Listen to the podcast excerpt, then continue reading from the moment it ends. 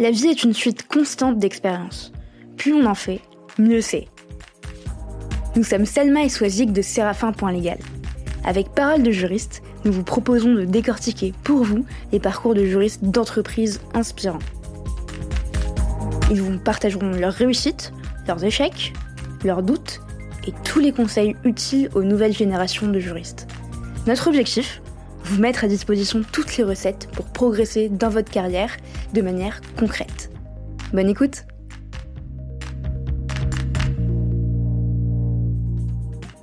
83% des juristes se disent insatisfaits de leur processus contractuel et j'imagine que certains d'entre vous en font partie. Oui, vous qui m'écoutez. Vous qui en avez marre des tâches chronophages et fastidieuses sans aucune valeur ajoutée. Vous qui n'arrivez pas à retrouver certains contrats éparpillés dans les fichiers ou les ordinateurs de vos collègues.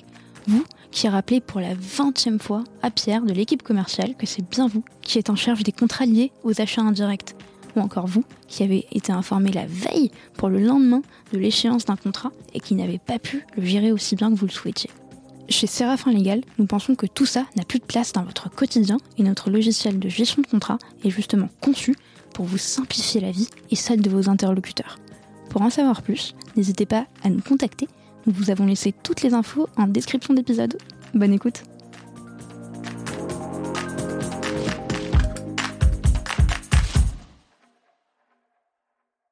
Bonjour Émilie. Bonjour Émilie. Bonjour Selma et Swazik. Comment ça va? Ça va très bien et vous? Ouais, Ça va. très contente euh, avec Swazik de, de te recevoir. Bah, Moi aussi, tic et tac. Ah non, ah non, non. On va couper. La patte patrouille Tic et tac. Tic et tac, ouais, pourquoi pas.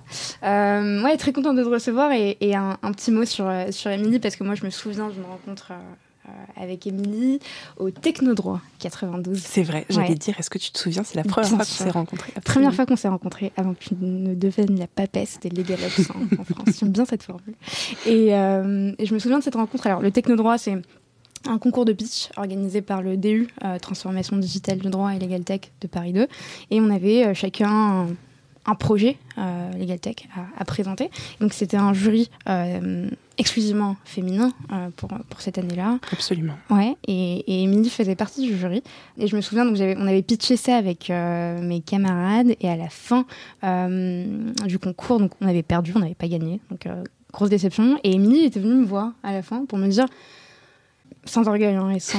Émilie m'avait dit, euh, bravo, euh, on, dirait que tu as fait ça toute ta vie, un, un truc comme C'est vrai, c'était ça. très impressionnant. Et, et je me souviens que ça m'avait donné énormément confiance en moi et ça m'avait tellement boosté que tu me dises ça. J'étais tellement émue que tu me le dises.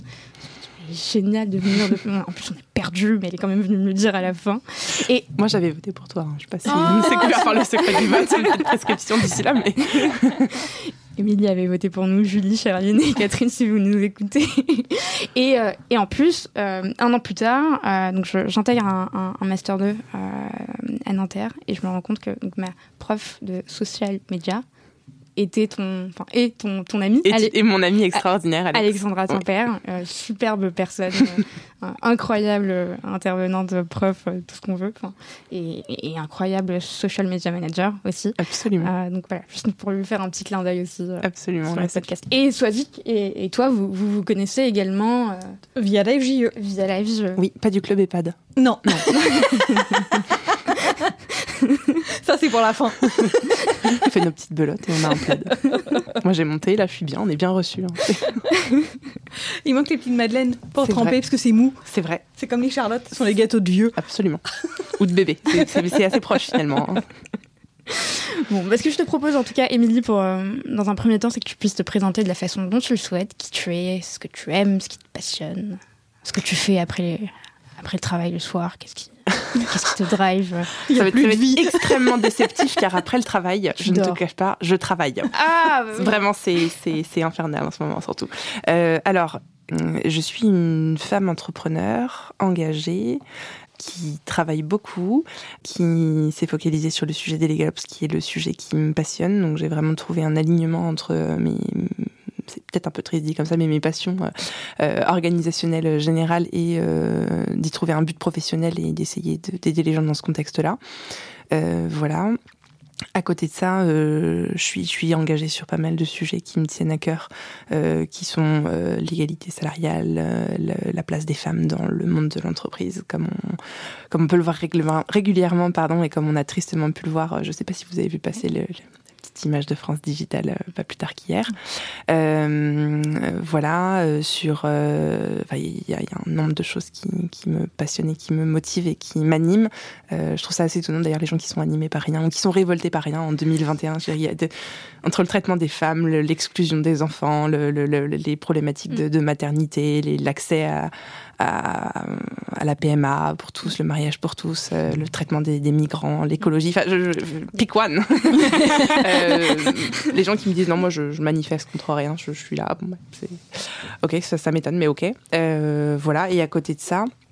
Euh, je- J'élève quatre enfants et un chat, qui n'est pas le plus difficile de la bande, euh, à l'aide de beaucoup de caféine et trop peu de sommeil.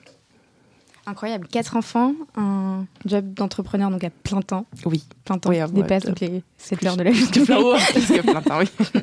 et les week-ends. Comment tu fais? Eh ben, euh, alors les week-ends, je La drogue. Je- Non, pardon. Alors non, pas le café du coup. Café. ouais. Euh, le thé et euh, non, euh, je ne travaille jamais les week-ends, ça c'est ma règle. Je ne ronge, je, je ronge surtout le temps qui m'est dispo, du temps perso. Je vais plus au ciné, je vais plus. Enfin, il y a plein de choses que auxquelles j'ai dû renoncer pour le travail. Et il y a un temps que, auquel je ne renoncerai jamais, c'est mon temps de famille. Ouais. Donc je ne travaille jamais sur la plage horaire 18h 21h.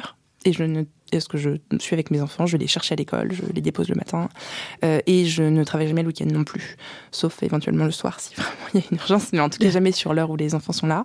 Pour moi, c'est important. Et je me faisais la réflexion cette semaine que j'ai une des raisons pour laquelle j'ai décidé de fonder mon, mon cabinet et donc de me mettre à mon compte, c'était pour avoir des aménagements d'horaire qui étaient à l'époque pré-Covid euh, assez peu euh, tolérés, pour pas dire complètement absolument euh, refusés par tous les employeurs euh, quasiment.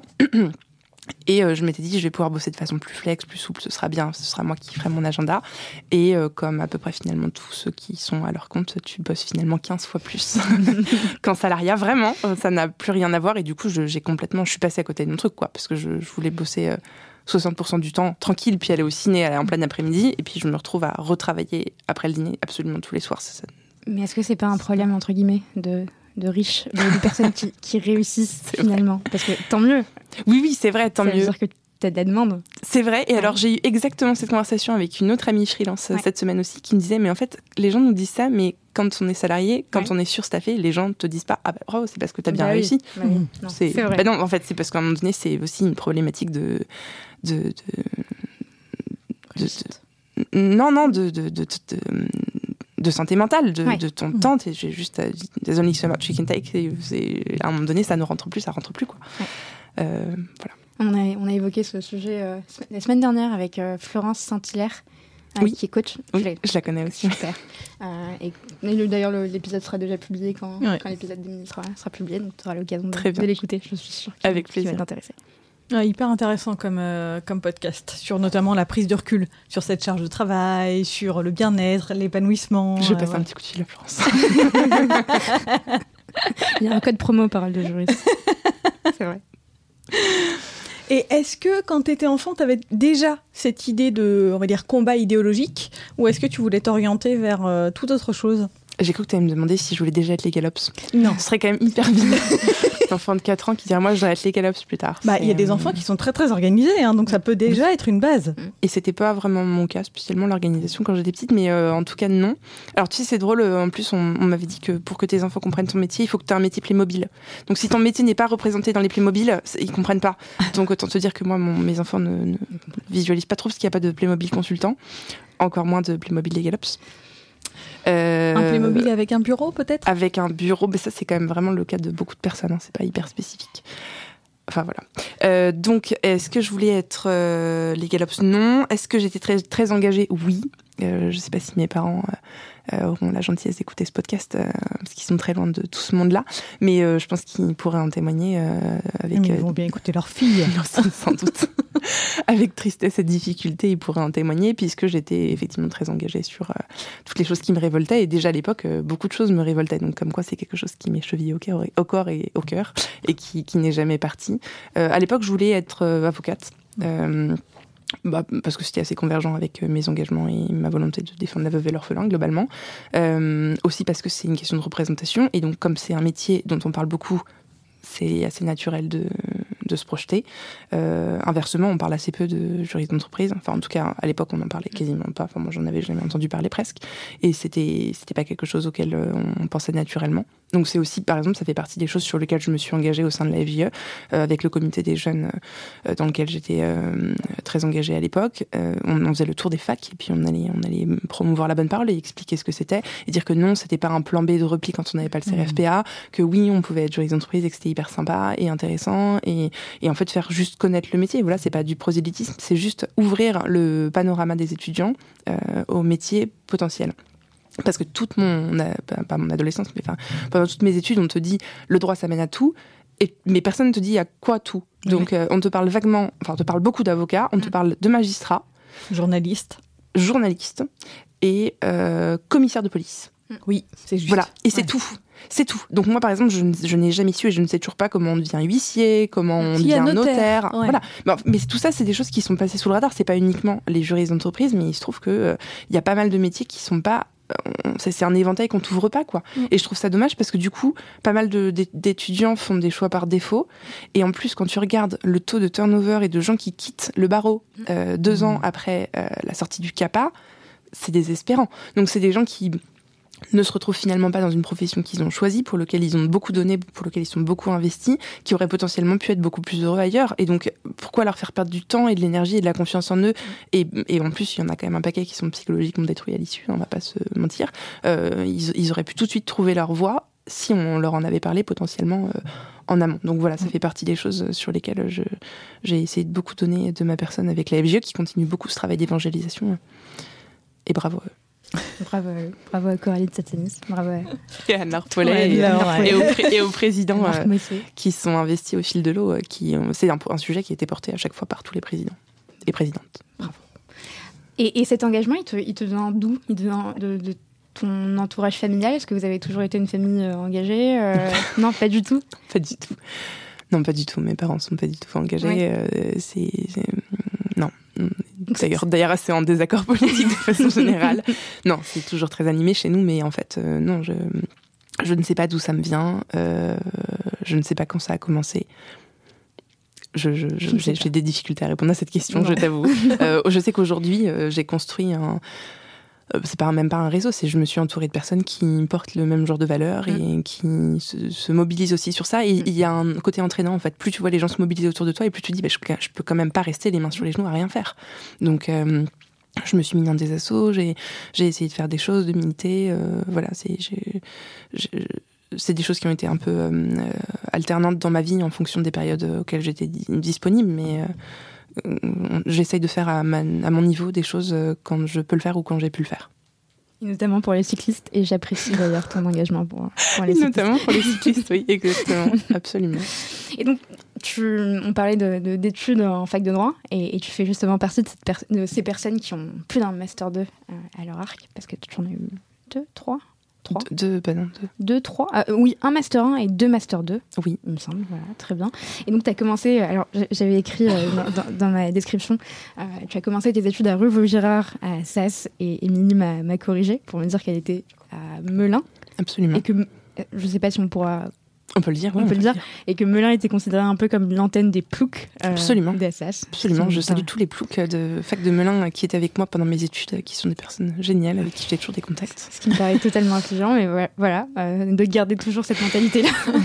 Ça ne m'étonne pas en tout cas. Et donc en fait, j'ai ouais. quasiment jamais mis les pieds euh, rue de Vaugirard, okay. à part pendant, euh, pendant la prépa CRFPA. Ouais et c'est tout. Et Parce qu'en fait, mes études ont fait que je, je j'étais à Melun et ensuite je suis partie. J'ai fait un petit tour du monde, pas, pardon, pas un tour du monde, un tour de France.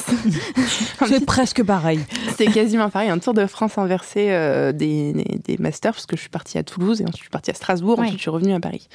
Voilà, ce qui m'a permis en fait d'éviter euh, tous euh, les les parisiano-parisiens très très fiers d'être euh, rue d'Assas alors qu'ils sont là par sectorisation, pas par, euh, pas par mérite spécifique. Mais donc euh, voilà, j'étais très contente de, de, de l'éviter. Effectivement, la fac de Melun est très mal perçue alors que dans les faits, c'est les mêmes profs, les mêmes cours, la même chose. Mmh. Mais on n'a pas le prestige d'être dans Paris 6e. Alors c'est.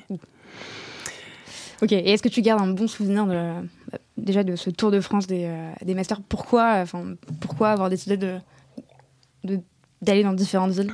Est-ce que c'était par nécessité? Ou est-ce que c'était par volonté de découverte? Euh, non, euh, c'était par opportunité. Euh, alors pour être complètement transparente, je l'ai pas dit pendant longtemps, mais en fait c'est différent. Mais je suis partie à Toulouse par amour parce que mon amoureux il était là-bas et je me suis dit pourquoi pas le rejoindre. Donc il était à la fac de droit aussi, et donc c'était bien, c'était une très bonne fac en plus Toulouse.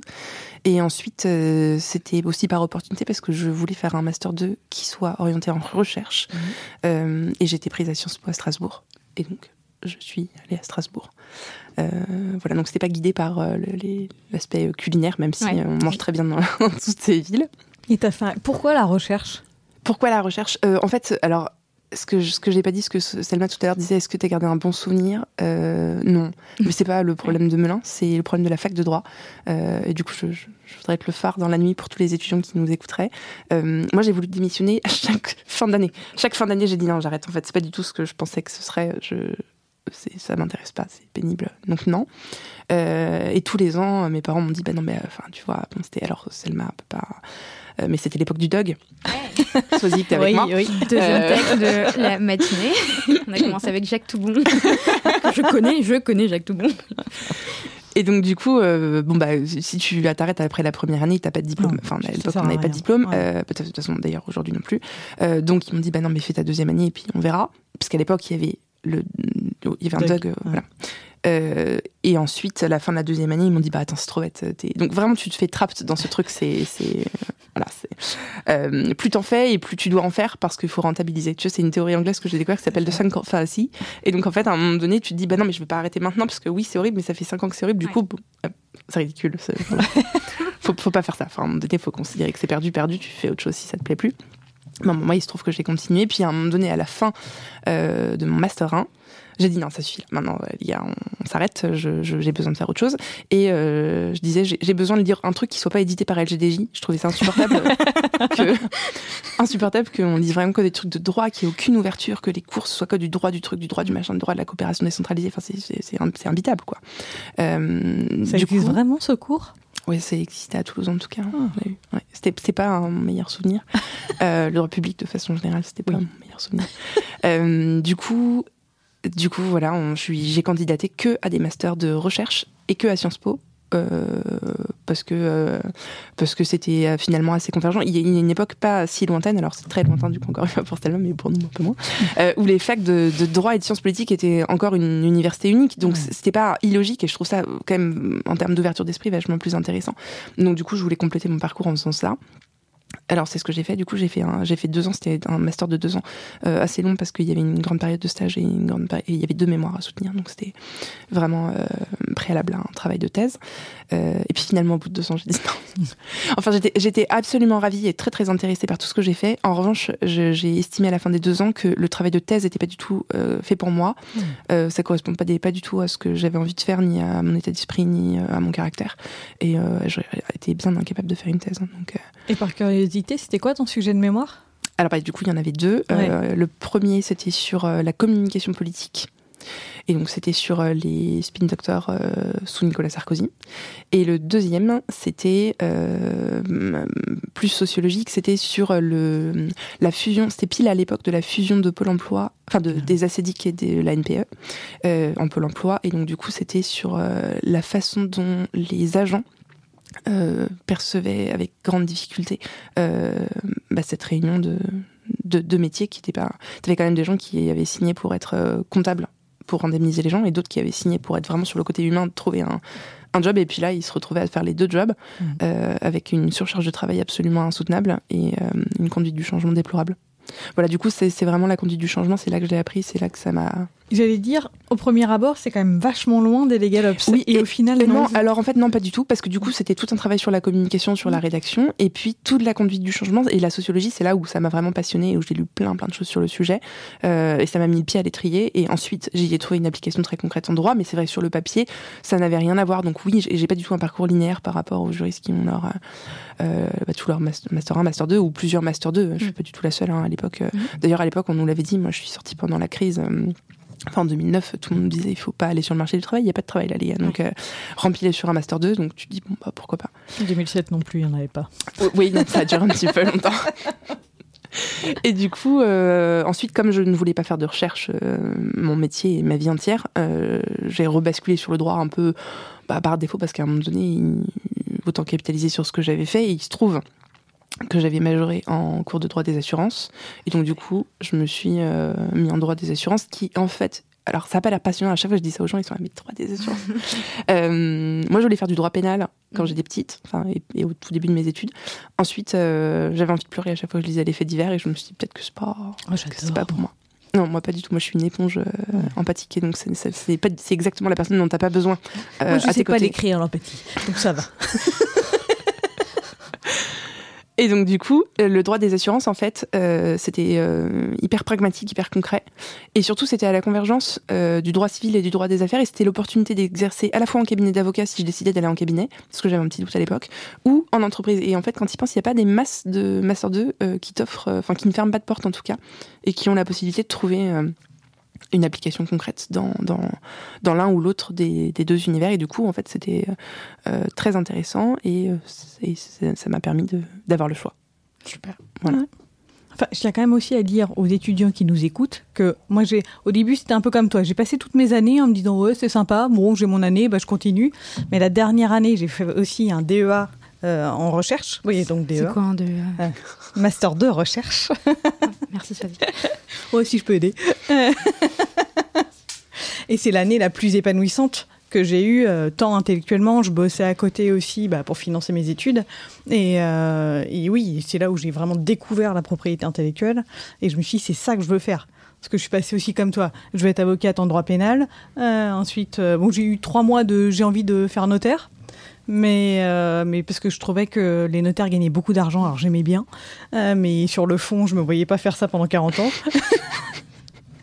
Et après, j'ai découvert la propriété intellectuelle. Et là, tu t'es dit pourquoi pas? Ah, là, j'ai dit banco. Ouais. Et depuis, ouais, je je vois pas le temps passer quand je travaille sur ce type de problématique. Ça m'éclate. Bref. On Ouais. peut aussi quitter la fac de droit au bout de 4 ans euh, Faire autre chose. et faire autre chose comme moi. Et faire un, com- ou un complément de formation ou s'orienter vers autre chose. C'est jamais perdu. Non, non, non, jamais. Et justement, on, on apprend beaucoup euh, de, de la fac de droit. Et je pense que Swazik est très contente euh, chez Séraphin que, enfin, que, que je puisse avoir des réflexes juridiques sur certains sujets Complètement.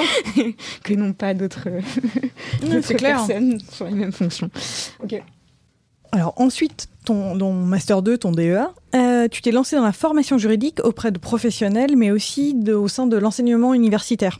Et je crois que ce- cette expérience-là a duré trois ans, euh, trois ans pendant lesquels tu dispensais des enseignements. Donc un à Paris 5 sous la direction du professeur Nicolas Matet, et euh, deux en libéral pour les experts en automobile. Alors pourquoi l'automobile Ouais, je suis, Question dans la question. je suis vraiment, c'est c'est un marché de niche, hein, clairement. Ouais. Et quand tu sais à quel point maintenant je suis une cycliste forcenée, c'est ça a encore moins de sens. Bien joué. Euh, en fait, c'était encore une fois par opportunité. euh, je pense que tout mon parcours finalement c'était comme ça. Donc, comme tu le disais tout à l'heure, parfois on bosse pendant nos études. Moi, j'ai bossé pendant toutes mes études pour financer à chaque fois. Et euh, le master 2, comme c'était euh, le deuxième master 2 en plus, c'est vraiment un sujet de, financement qui était euh, prégnant, surtout quand tu vis à Paris. Et donc, du coup, j'ai pris l'option de le faire en alternance. Et donc, j'ai fait une alternance euh, qui était euh, au sein de l'ANEA, l'Alliance nationale des experts en automobile, euh, qui ont en fait, alors peut-être que ça vous parle pas, mais qui ont des, problématiques assurantielles assez importantes parce que c'est les experts auto qui viennent expertiser votre véhicule quand vous avez eu un accident. Et c'est de là que votre assurance va décider ou pas de vous indemniser en fonction des critères contractuels. Donc, ces gens-là, c'est des gens qui sont techniciens en termes de véhicules, pas euh, praticiens du droit évidemment. Et donc du coup, il fallait les former, il fallait répondre à leurs questions de façon générale et il fallait aussi les former euh, de façon régulière sur euh, toutes les problématiques de droit civil et de droit contractuel et de droit des assurances. Et en plus, à l'époque où j'y étais, le ministère des Transports venait de poser une obligation de formation annuelle en termes juridiques pour les experts auto. Donc du coup, ça tombait bien.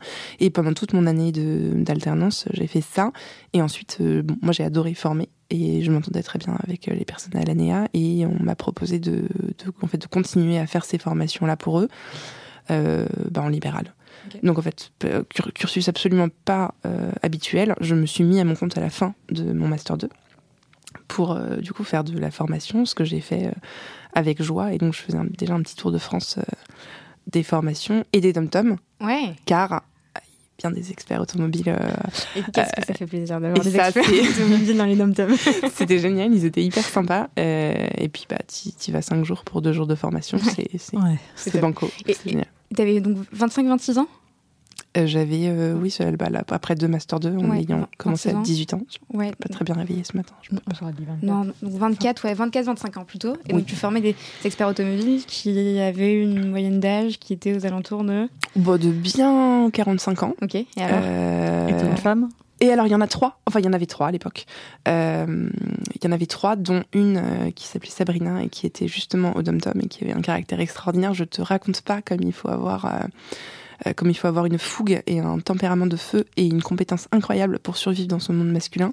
Donc c'était c'était très dur et c'était extrêmement formateur. Je pense Mhm. que bon la personne à l'ANEA qui m'avait proposé ça avait bien euh, saisi mon caractère. Euh, et ça correspondait bien à mon tempérament. Mais clairement, t'arrives, t'as 24 ans, euh, tu fais du droit, Mhm. t'animes des formations en droit obligatoires auprès de mecs qui sont de province, donc t'as quand même aussi ce rapport Paris-Province que, qui, qui- qui est détestable. Euh, et les formations commencent à 8h du mat jusqu'à 18h. Bon, les gens, ils arrivent dans la salle, ils sont pas conquis, tu vois. Étonnamment, ils sont pas conquis. Et c'était euh, vraiment, c'était un, un boulot qui m'a appris énormément parce qu'en termes de positionnement, de, de pédagogie, tout ce qui est formation évidemment, mais en, en termes humains, la façon dont tu vas te positionner, dont tu vas aborder les choses, dont tu vas poser ton cadre et ton autorité aussi et ta légitimité, qui va être questionnée de façon perpétuelle avec des gens qui arrivent, qui se mettent en face de toi, qui croisent les bras, ça, ils sont dans une Mm. position position où clairement tu comprends qu'ils ils sont pas là pour blaguer, ils, ils en ont rien à faire de ce que tu vas raconter et ils vont te challenger chaque truc que tu vas raconter. Ouais. Tu vois, c'est comme c'est comme la classe quoi. Ouais. Et puis en plus ça s'entraîne et ça fait des blagues graveleuses et tout. C'était c'était un supplice sur beaucoup de points. Mais euh, mais clairement c'est aussi ce qui fait que j'ai absolument aucune euh, difficulté à monter sur une estrade et à parler devant 500 personnes euh, Mm. au pied levé s'il faut le faire. Donc c'est extrêmement formateur. On appelle ça l'expérience. C'est-à-dire que là vraiment je pense que je- je- j'ai eu des, des les cas les, les pires donc je je crains plus grand chose quoi. Bon, ça, ça devrait aller. Je te demanderais bien de donner un exemple, mais Non, je pense que c'est pas judicieux. Tout le, le- tout le monde les connaît, les exemples euh, tristement euh, Ouais. auxquels on est confronté quand on est une femme. Donc, euh, Et, et donc juste après, tu as eu une superbe opportunité chez euh, Norton Rose, euh, avec une expatriation en Afrique du Sud. Oui. Chouette. Alors oui, Et tu as fait uniquement deux mois? J'ai vu ça sur ton profil LinkedIn. oui, c'est ça. En fait, je suis partie trois mois là-bas Ouais. euh, et je suis pas du tout partie pour Norton Rose. Euh, Je suis partie euh, parce qu'en fait, je, les... du coup, j'étais formatrice à l'époque Ouais. et les formations s'arrêtaient pour la période estivale.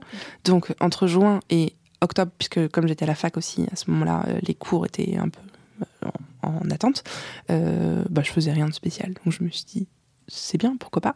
Et euh, bah, mon amoureux à l'époque avait une, une opportunité pour partir. Je me suis dit, bah, génial, je vais venir avec toi, puis je vais visiter. Je suis tombée en amour absolu de ce pays, qui est vraiment, c'est, un pays dans lequel je retourne aussi souvent que possible et j'adore. Euh, mais du coup, lui, il travaillait, moi, je travaillais pas, je venais là pour visiter et c'était chouette. Mais à un moment donné, je me suis dit, quand même, pas rester les, les mains sur les genoux, c'est pas vraiment mon style. Et du coup, je me suis mise à démarcher euh, de façon random les cabinets d'avocats qui étaient euh, au Cap, puisqu'on était au Cap. Euh, mais sachant que j'avais un visa de touriste. Voilà, c'était, ils ont eu la gentillesse de m'accueillir pendant deux mois pour m'expliquer le fonctionnement et voilà et, et comprendre le- les, les modalités du, du département assurantiel en l'occurrence. Mais j'ai, j'ai pas pu faire de vrai travail puisque par définition j'avais même pas le droit d'être là. Donc c'était une sorte d'immersion découverte. euh, Exactement, mi stage. touristique, euh, mi mi stage, ouais, vraiment euh, passionnant et formidable.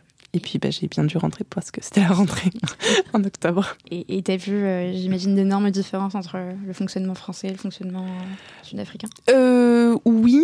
et en même temps, c'était un, bah, c'est un cabinet anglo-saxon. Donc en Ouais. fait, pas tant que ça par rapport au fonctionnement des cabinets anglo-saxons à Paris. Il y a une question que je ne t'ai pas posée, mais auquel je pense maintenant, c'est qu'est-ce qui t'a motivé à passer par la formation, À passer par la formation, qu'est-ce que tu à faire de la formation Ah bah c'était juste parce qu'on me l'a proposé, parce que c'était inclus dans la période d'alternance. Ah oui, Et ensuite, ils m'ont dit, bah nous, on cherche quelqu'un, euh, tu fais hyper bien le job, on cherche quelqu'un qui voudrait bien le faire, donc pourquoi pas. Donc du coup, j'ai continué ça, et j'ai continué ça même après mon Mhm. premier poste, parce que j'adorais tellement ça que c'était dans mon poste de juriste d'entreprise ensuite, c'était quelque chose qui manquait, je trouve, la formation. Enfin, j'en faisais un petit peu dans l'entreprise, Mhm. mais c'était tellement quelque chose que j'avais apprécié que j'ai continué à le faire. C'est très chouette la formation. Je trouve ça très valorisant et très enrichissant pour euh, les deux côtés en fait, pour celui qui apprend et celui qui enseigne. Ouais, c'est vrai. C'est vrai. Et donc, du coup, voilà, après, j'ai j'ai continué parce que j'ai capitalisé sur ce que je savais faire et autant les premières années, c'est difficile. Enfin, la première année est difficile. Ensuite, euh, bah, tu revois les mêmes personnes et ils sont là. je te connais. Je sais comment tu fonctionnes et je ils savent que je me laisse pas faire et ça, ça va mieux. Le cadre va mieux ensuite. Ça pose les bases. Ça pose les bases. Et, et avant d'évoquer euh, KLM Consulting et, euh, et comment tu es devenue la papesse des Legal Ops, J'a- j'adore sortir cette phrase. J'ai pas, pas vu de signaux de fumée en revanche. Non, c'est que pour les hommes ça. Je- ouais, on, on voudrait évoquer ton, ton, ton expérience en, en DJ parce que effectivement, tu as fait de la formation, mais tu as aussi été juriste euh, et, responsable juridique, euh, directrice juridique euh, au sein de- d'entreprise. Euh, tu es passé par CBRE, donc le numéro 1 du conseil en immobilier d'entreprise, ils vont apprécier, Dell, qui est l'un. Euh, voire le leader des ventes de hardware. Je passe que chez des numéros 1, tu vois. Euh, c'est ça, exactement. Parce que tu es numéro un. Chez Parole de juriste, le podcast numéro 1. et Je crois que euh, c'est une phrase de Booba en plus, ça, non? Que des numéros 1 dans ma team. Ouais, oui. Ah, t'as vu, tu vois, j'ai aussi des références de jeunes. Mais, hein, je mais suis je- pas que. Mais oui, mais tu sais, les jeunes n'écoutent pas que Booba. Là, là, par contre, c'est Swazik. Non, le, cliché, le- le cliché des boomers. euh, Si Alexandra nous écoute, je pense que Moi je connais que Octogone. Ah bah c'est, je crois que ça, je crois que ça a vaguement un rapport, il me semble. laissez-moi finir mes questions, s'il vous plaît.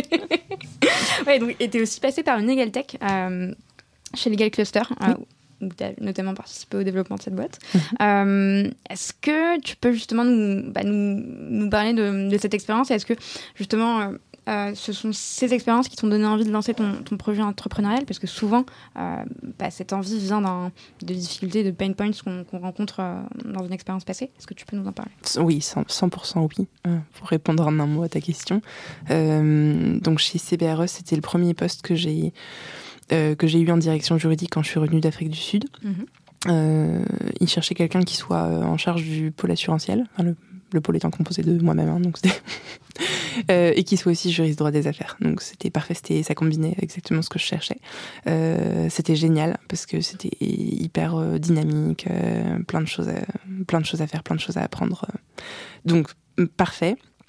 J'ai été euh, briefée par ma collègue qui est devenue une amie très proche, qui s'appelle Aurélie, euh, qui était géniale, qui était plus senior et qui m'a tout, globalement tout appris ce que je sais aujourd'hui. Donc je dis que j'ai fait l'école d'Aurélie, euh, qui était et qui était extrêmement organisée, enfin qui est extrêmement organisée et rigoureuse. Et c'est un bonheur. de- Enfin moi je trouve que c'est un bonheur de bosser dans ces conditions. Je pense que clairement ça m'a formaté, mais bon j'avais aussi des prédispositions dans ce sens. Mhm. Et je me souviens que quand je suis arrivée, on m'a dit bon bah c'est bien, t'as un regard neuf et tout. Si t'as des idées d'amélioration, n'hésite pas. Ce qui est probablement le truc qu'on dit peut-être à tout le monde quand il arrive. Et, euh, et par exemple, je me souviens avoir vu le, bah, le drive, la façon dont c'était rangé sur le drive, en l'occurrence en local, et euh, avoir dit bah, en revanche là du coup c'est pas très logique parce que c'est rangé comme ça et euh, du coup on s'y retrouve pas. Quand on est nouveau, on arrive, on s'y retrouve pas. Et on m'a dit ah oui mais on a toujours fait comme ça et du coup là les gens qui sont là ils savent que c'est rangé comme ça donc donc du coup, en fait, là tu vas t'y plier. et ta bonne idée, elle est sympa, mais euh, Plus tard. mais on va peut-être, on va pas le faire en fait. C'est intéressant, merci de ton retour, mais on va pas le faire. Et, c'est là que tu te rends compte que bah y a des freins au changement, bien évidemment, et que euh, euh, que plutôt que de simplifier l'onboarding des nouveaux, bah on va juste conserver l'organisation, qui est peut-être pas optimum, mais les gens ils savent comment ça fonctionne. Alors bon, t'as qu'à rester comme ça. Et voilà. Et du coup, je me, je me suis dit tout au fil de mon expérience là-bas pendant euh, trois ans, euh, c'est vachement bien ce que je fais comme job, j'aime bien, mais c'est pas hyper bien organisé. Mais c'était pas le, bah, c'était pas la boîte spécialement. Je- maintenant que j'en vois plein des clients, je sais que c'est le cas dans beaucoup de boîtes. Mais c'était un truc qui m'avait frappé où je m'étais dit, on pourrait au lieu de chercher 15 fois le template du truc, euh, peut-être qu'on pourrait le, tu vois, on n'a pas de closier, au lieu de rédiger chacun sa clause de son côté, peut-être qu'à un moment donné, on pourrait mettre les trucs en commun et produire du jus de cerveau, puis on se fait une petite clause une fois pour toutes et on se la partage, quoi. Non, c'est Enfin, ma clause. Non, c'est la mienne. non, non, c'est bien. Et puis la mienne, elle est meilleure d'ailleurs. Oui, Donc, Donc voilà, et Aurélie, en l'occurrence, était hyper euh, sur le collaboratif aussi. Et donc euh, vraiment, ça a créé une dynamique. En tout, en tout cas, déjà entre nous, on bossait vachement comme ça. Et je me disais, c'est vraiment mieux, on devrait faire ça de façon plus généralisée. Donc voilà, c'était ma première expérience. Ensuite, j'ai été débauchée pour rejoindre Dell Mhm.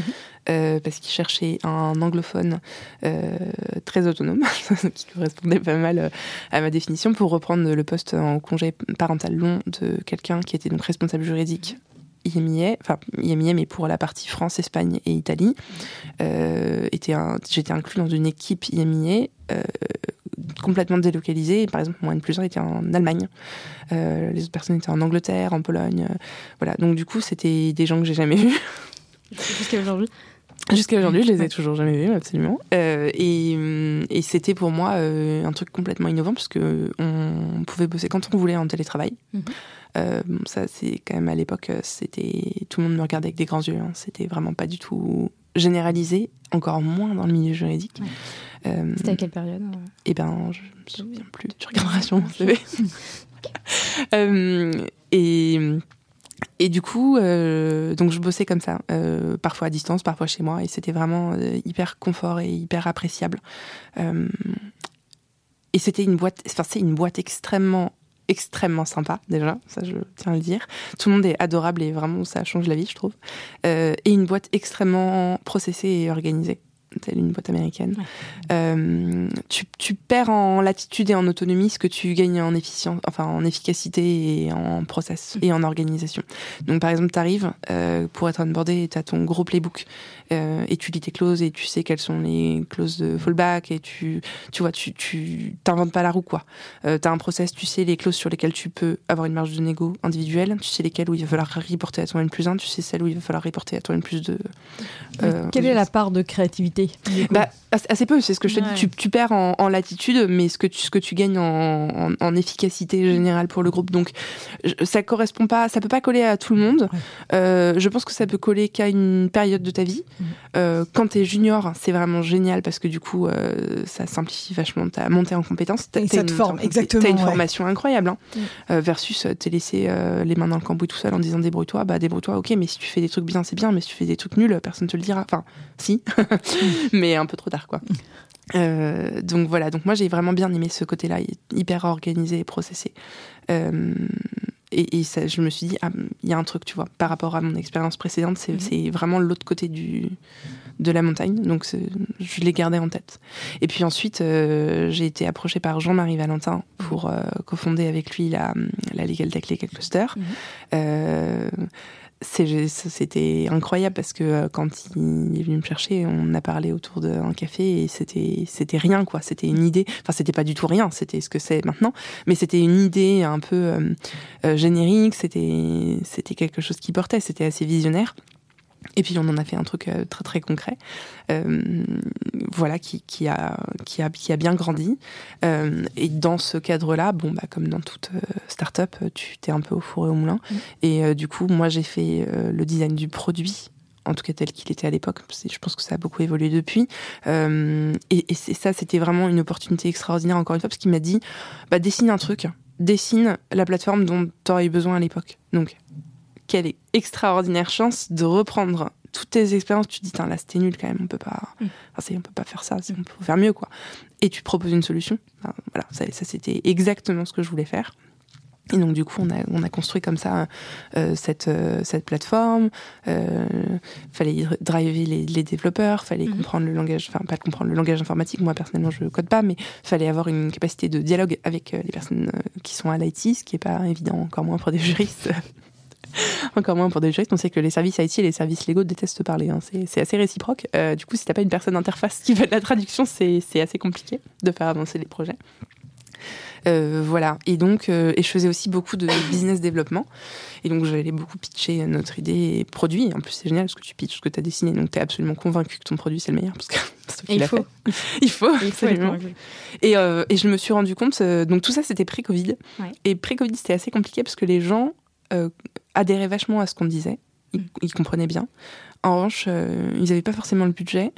Euh, et puis, parfois ils disaient Non, mais en fait, on n'a pas besoin de plateforme pour travailler. Enfin, on travaille très bien comme ça. Ça va, on est dans les bureaux et il est à 3 mètres. euh, pas besoin d'une plateforme, tu vois. Je dis, ah oui, mais si vous travaillez en télétravail. Ah, on fait pas de télétravail, attends, c'est bon, on a un super bureau. Voilà. Et, euh, et du coup, euh, c'était, c'était, c'était un peu frustrant parce que nous, on avait vraiment la vision euh, avec les personnes dans l'équipe de dire mais non, mais enfin, c'est pas possible d'être à ce point-là réfractaire au changement. Mhm. Et puis ensuite, il y a eu le Covid. avec son lot de, de, de, de, tristes et difficiles nouvelles, mais néanmoins qui aura fait un travail de conviction bien plus pertinent que le nôtre, bien plus rapidement que le nôtre aussi, et, et qui du coup a, a fini de convaincre tout le monde. Donc voilà, moi je, suis partie un tout petit peu avant euh, la période de Covid parce qu'en fait j'ai bien senti qu'il y avait un tournant au niveau des legal operations mhm. euh, qui se faisait déjà aux US, qui allait arriver, qui était déjà un peu là. Et oui, enfin, qui était déjà là depuis 2-3 ans. Euh, et puis qu'il y avait quelque chose à saisir. Et, qu'il y avait un terrain vierge. Enfin, pas vierge, bah, mais, mais, mais pas loin, ouais. ouais. En tout cas, pas, pas sur ce, ce terme clé et pas sur, oui, exactement. Et tout ce que ça englobe, évidemment. Et, tout ce que ça englobe, oui, absolument. C'était très partiel euh, jusqu'à présent, la façon dont c'était adressé. Et, euh, et du coup, j'ai dû quitter, euh, j'ai quitté Legal Cluster pour des raisons de, d'éthique et de, de conflit d'intérêts, mhm. où j'ai revendu mes parts, parce que comme je voulais monter ma boîte de conseil, et que dans ce travail-là, je suis amenée aujourd'hui à préconiser à mes clients des solutions technologique, mhm. je voulais pas euh, être liée rattaché à, quelque chose pour des questions de neutralité. Donc, euh, donc voilà, du coup, je les ai quittés pour cette raison-là et, euh, et j'ai fondé et j'ai fondé Calem Consulting. Super. Et qu'est-ce qui t'a marqué durant ces trois expériences Et qu'est-ce qui t'a, enfin, t'en parlais là, mais j'aimerais bien que tu approfondisses le sujet. C'est qu'est-ce qui t'a décidé de te lancer dans le conseil en LegalOps absolument personne a, trois heures à tuer dans sa journée. Ça, c'est une évidence. Tous les gens à qui je parle me disent Ok, mais moi, j'ai pas le temps, quoi. Donc, pas le temps, j'entends. Le besoin, en revanche, n'était jamais discuté. Hmm. Donc, à partir de ce moment-là, je me suis dit Mais en fait, c'est juste que soit faut libérer du temps à quelqu'un dans ton équipe pour qu'il le fasse, mais s'il fait ça, il fait plus qu'il faisait pendant trois heures, donc il faut bien le reventiler ou embaucher. Ah non, on peut pas embaucher, ok soit tu le délègues à quelqu'un d'externe qui va se concentrer et se dédier uniquement à ça. Et les gens, en fait, ils sont assez binaires. Soit ils ont un énorme tropisme pour les process et l'orga, soit pas du tout. Euh, généralement, ils voient quand même l'intérêt. C'est assez rare les gens qui disent Moi, je m'en fous, ça m'intéresse pas. C'est un manque d'efficacité que les gens perçoivent assez rapidement. Par contre, il y en a vraiment beaucoup qui veulent pas s'en occuper ou qui n'ont pas le temps. Donc, je me suis dit Il y a vraiment quelque chose à adresser de ce point de vue-là. Euh, et c'est ça qui a en fait présidé à mon envie de à mon envie de, de, créer la structure. Et moi, les process et l'orga, c'est un truc que j'adore. Euh, on survit pas à quatre enfants sans process, hein, déjà. c'est la Marie Kondo du Legal Ops. Absolument, je suis la Marie Kondo du Legal Ops, exactement. Ouais, et, bah, c'est un, secret pour pour personne dans le milieu juridique, tu as, réussi en seulement deux ans euh, à t'imposer bah, comme l'une des références indispensables sur ce sujet-là, en matière de legal. Et tu fais un, un et c'est pas pour te jeter des fleurs, te faire des compliments, euh, mais un formidable travail euh, en créant du contenu qui apporte de la valeur euh, pour les juristes, en créant aussi une communauté de LegalOps autour de toi, que ce soit à travers la commission LegalOps, mais même bien en amont aussi. et justement, tu as créé derrière KLM Consulting en, 2019. Donc tu me disais, c'est une société de conseil en, legal operations, organisation et management, qui est spécialisée dans les services auprès des professions du droit, donc direction juridique, cabinet d'avocat, notaire et huissier si j'ai pas de bêtises, avec une forte quand même spécialisation sur les directions juridiques. Ouais, alors en fait, euh, il se trouve que je, m'adresse quasi exclusivement à des directions juridiques. Très à la marge, je m'adresse à des cabinets d'avocats. De par mon expérience, euh, je tiens ma légitimité à m'adresser aux directions juridiques plus qu'aux cabinets d'avocats, euh, de par mon réseau aussi. Mm-hmm. Et je trouve que les directions juridiques sont vachement plus dans l'innovation et dans la volonté de, de prendre cette direction-là mm-hmm. que les cabinets d'avocats. Mm-hmm. Et très honnêtement, je suis submergée. Et donc, je n'ai pas le temps euh, de faire de la conviction. Et aussi, il y a un côté, j'ai pas envie de mm, travailler avec des gens qu'il faut convaincre. Moi, j'ai envie de bosser avec des gens qui ont envie de bosser avec moi. Donc, je m'adresse pour cette raison-là principalement à des gens qui me démarchent eux-mêmes. Euh, j'ai cette chance-là. Et, ces, et ces personnes-là veulent travailler avec toi parce que tu as justement réussi ce travail aussi. Euh, bah, peut-être, mais peut-être aussi souvent ils, en étaient peut-être un peu convaincus, mais il n'y avait peut-être pas d'offre non plus qui, répond, qui répondait exactement à ce besoin. Et du coup, j'ai quelques cabinets d'avocats hein, qui sont venus me voir et qui généralement veulent créer une offre nouvelle. Et c'est des gens qui sont vraiment dans un autre état d'esprit. Mais je, pour l'instant, je m'adresse pas encore à des cabinets d'avocats un peu tradis parce que j'ai l'impression qu'eux, ils sont vachement plus réfractaires au changement. Le seul moment où ils me prêtent une oreille très très attentive, c'est quand je leur dis que je suis mandatée beaucoup pour faire de la repanalisation des cabinets d'avocats. Ah bah oui, et là, soudainement, Euh, ça les intéresse vachement plus ce que je fais. Euh, je, je, je, veux juste revenir un instant sur ce que tu dis, mais sur la création de contenu, Ouais. euh, je ne suis pas du tout, loin s'en faut, seule sur ce, sur ce travail-là. Je voudrais remercier euh, vivement toutes les personnes qui m'accompagnent au sein de la commission Legal Ops, les filles Mm. qui sont les cofondatrices. Et qui m'épaulent au quotidien et qui produisent beaucoup de choses et qui elles-mêmes euh, managent des streams de travail avec des personnes qui se sont engagées et qui produisent aussi du contenu. Donc c'est vraiment euh, tel qu'on l'a pensé. C'était quelque chose de très collaboratif, de très euh, euh, associatif. Et c'est pour ça que je l'ai posé au sein de la FJE. Je, je pouvais créer mon petit club de commission Legal Ops euh, au sein de, au sein de mon cabinet, mais pour moi c'était pas le, c'était pas le lieu. Le lieu c'est pour en faire un lieu de rencontre associatif et effectivement partager les uns avec les autres. Mais ça, c'est du, c'est le propre de l'associatif. Ça se fait pas tout seul et j'aurais rien fait si j'avais été toute seule. Et on va les citer. Euh, Alice Glisson, Anne-Sophie Frère, Marie Gwenaël Gwenaël Ch- Chuit, Oui. c'est ça?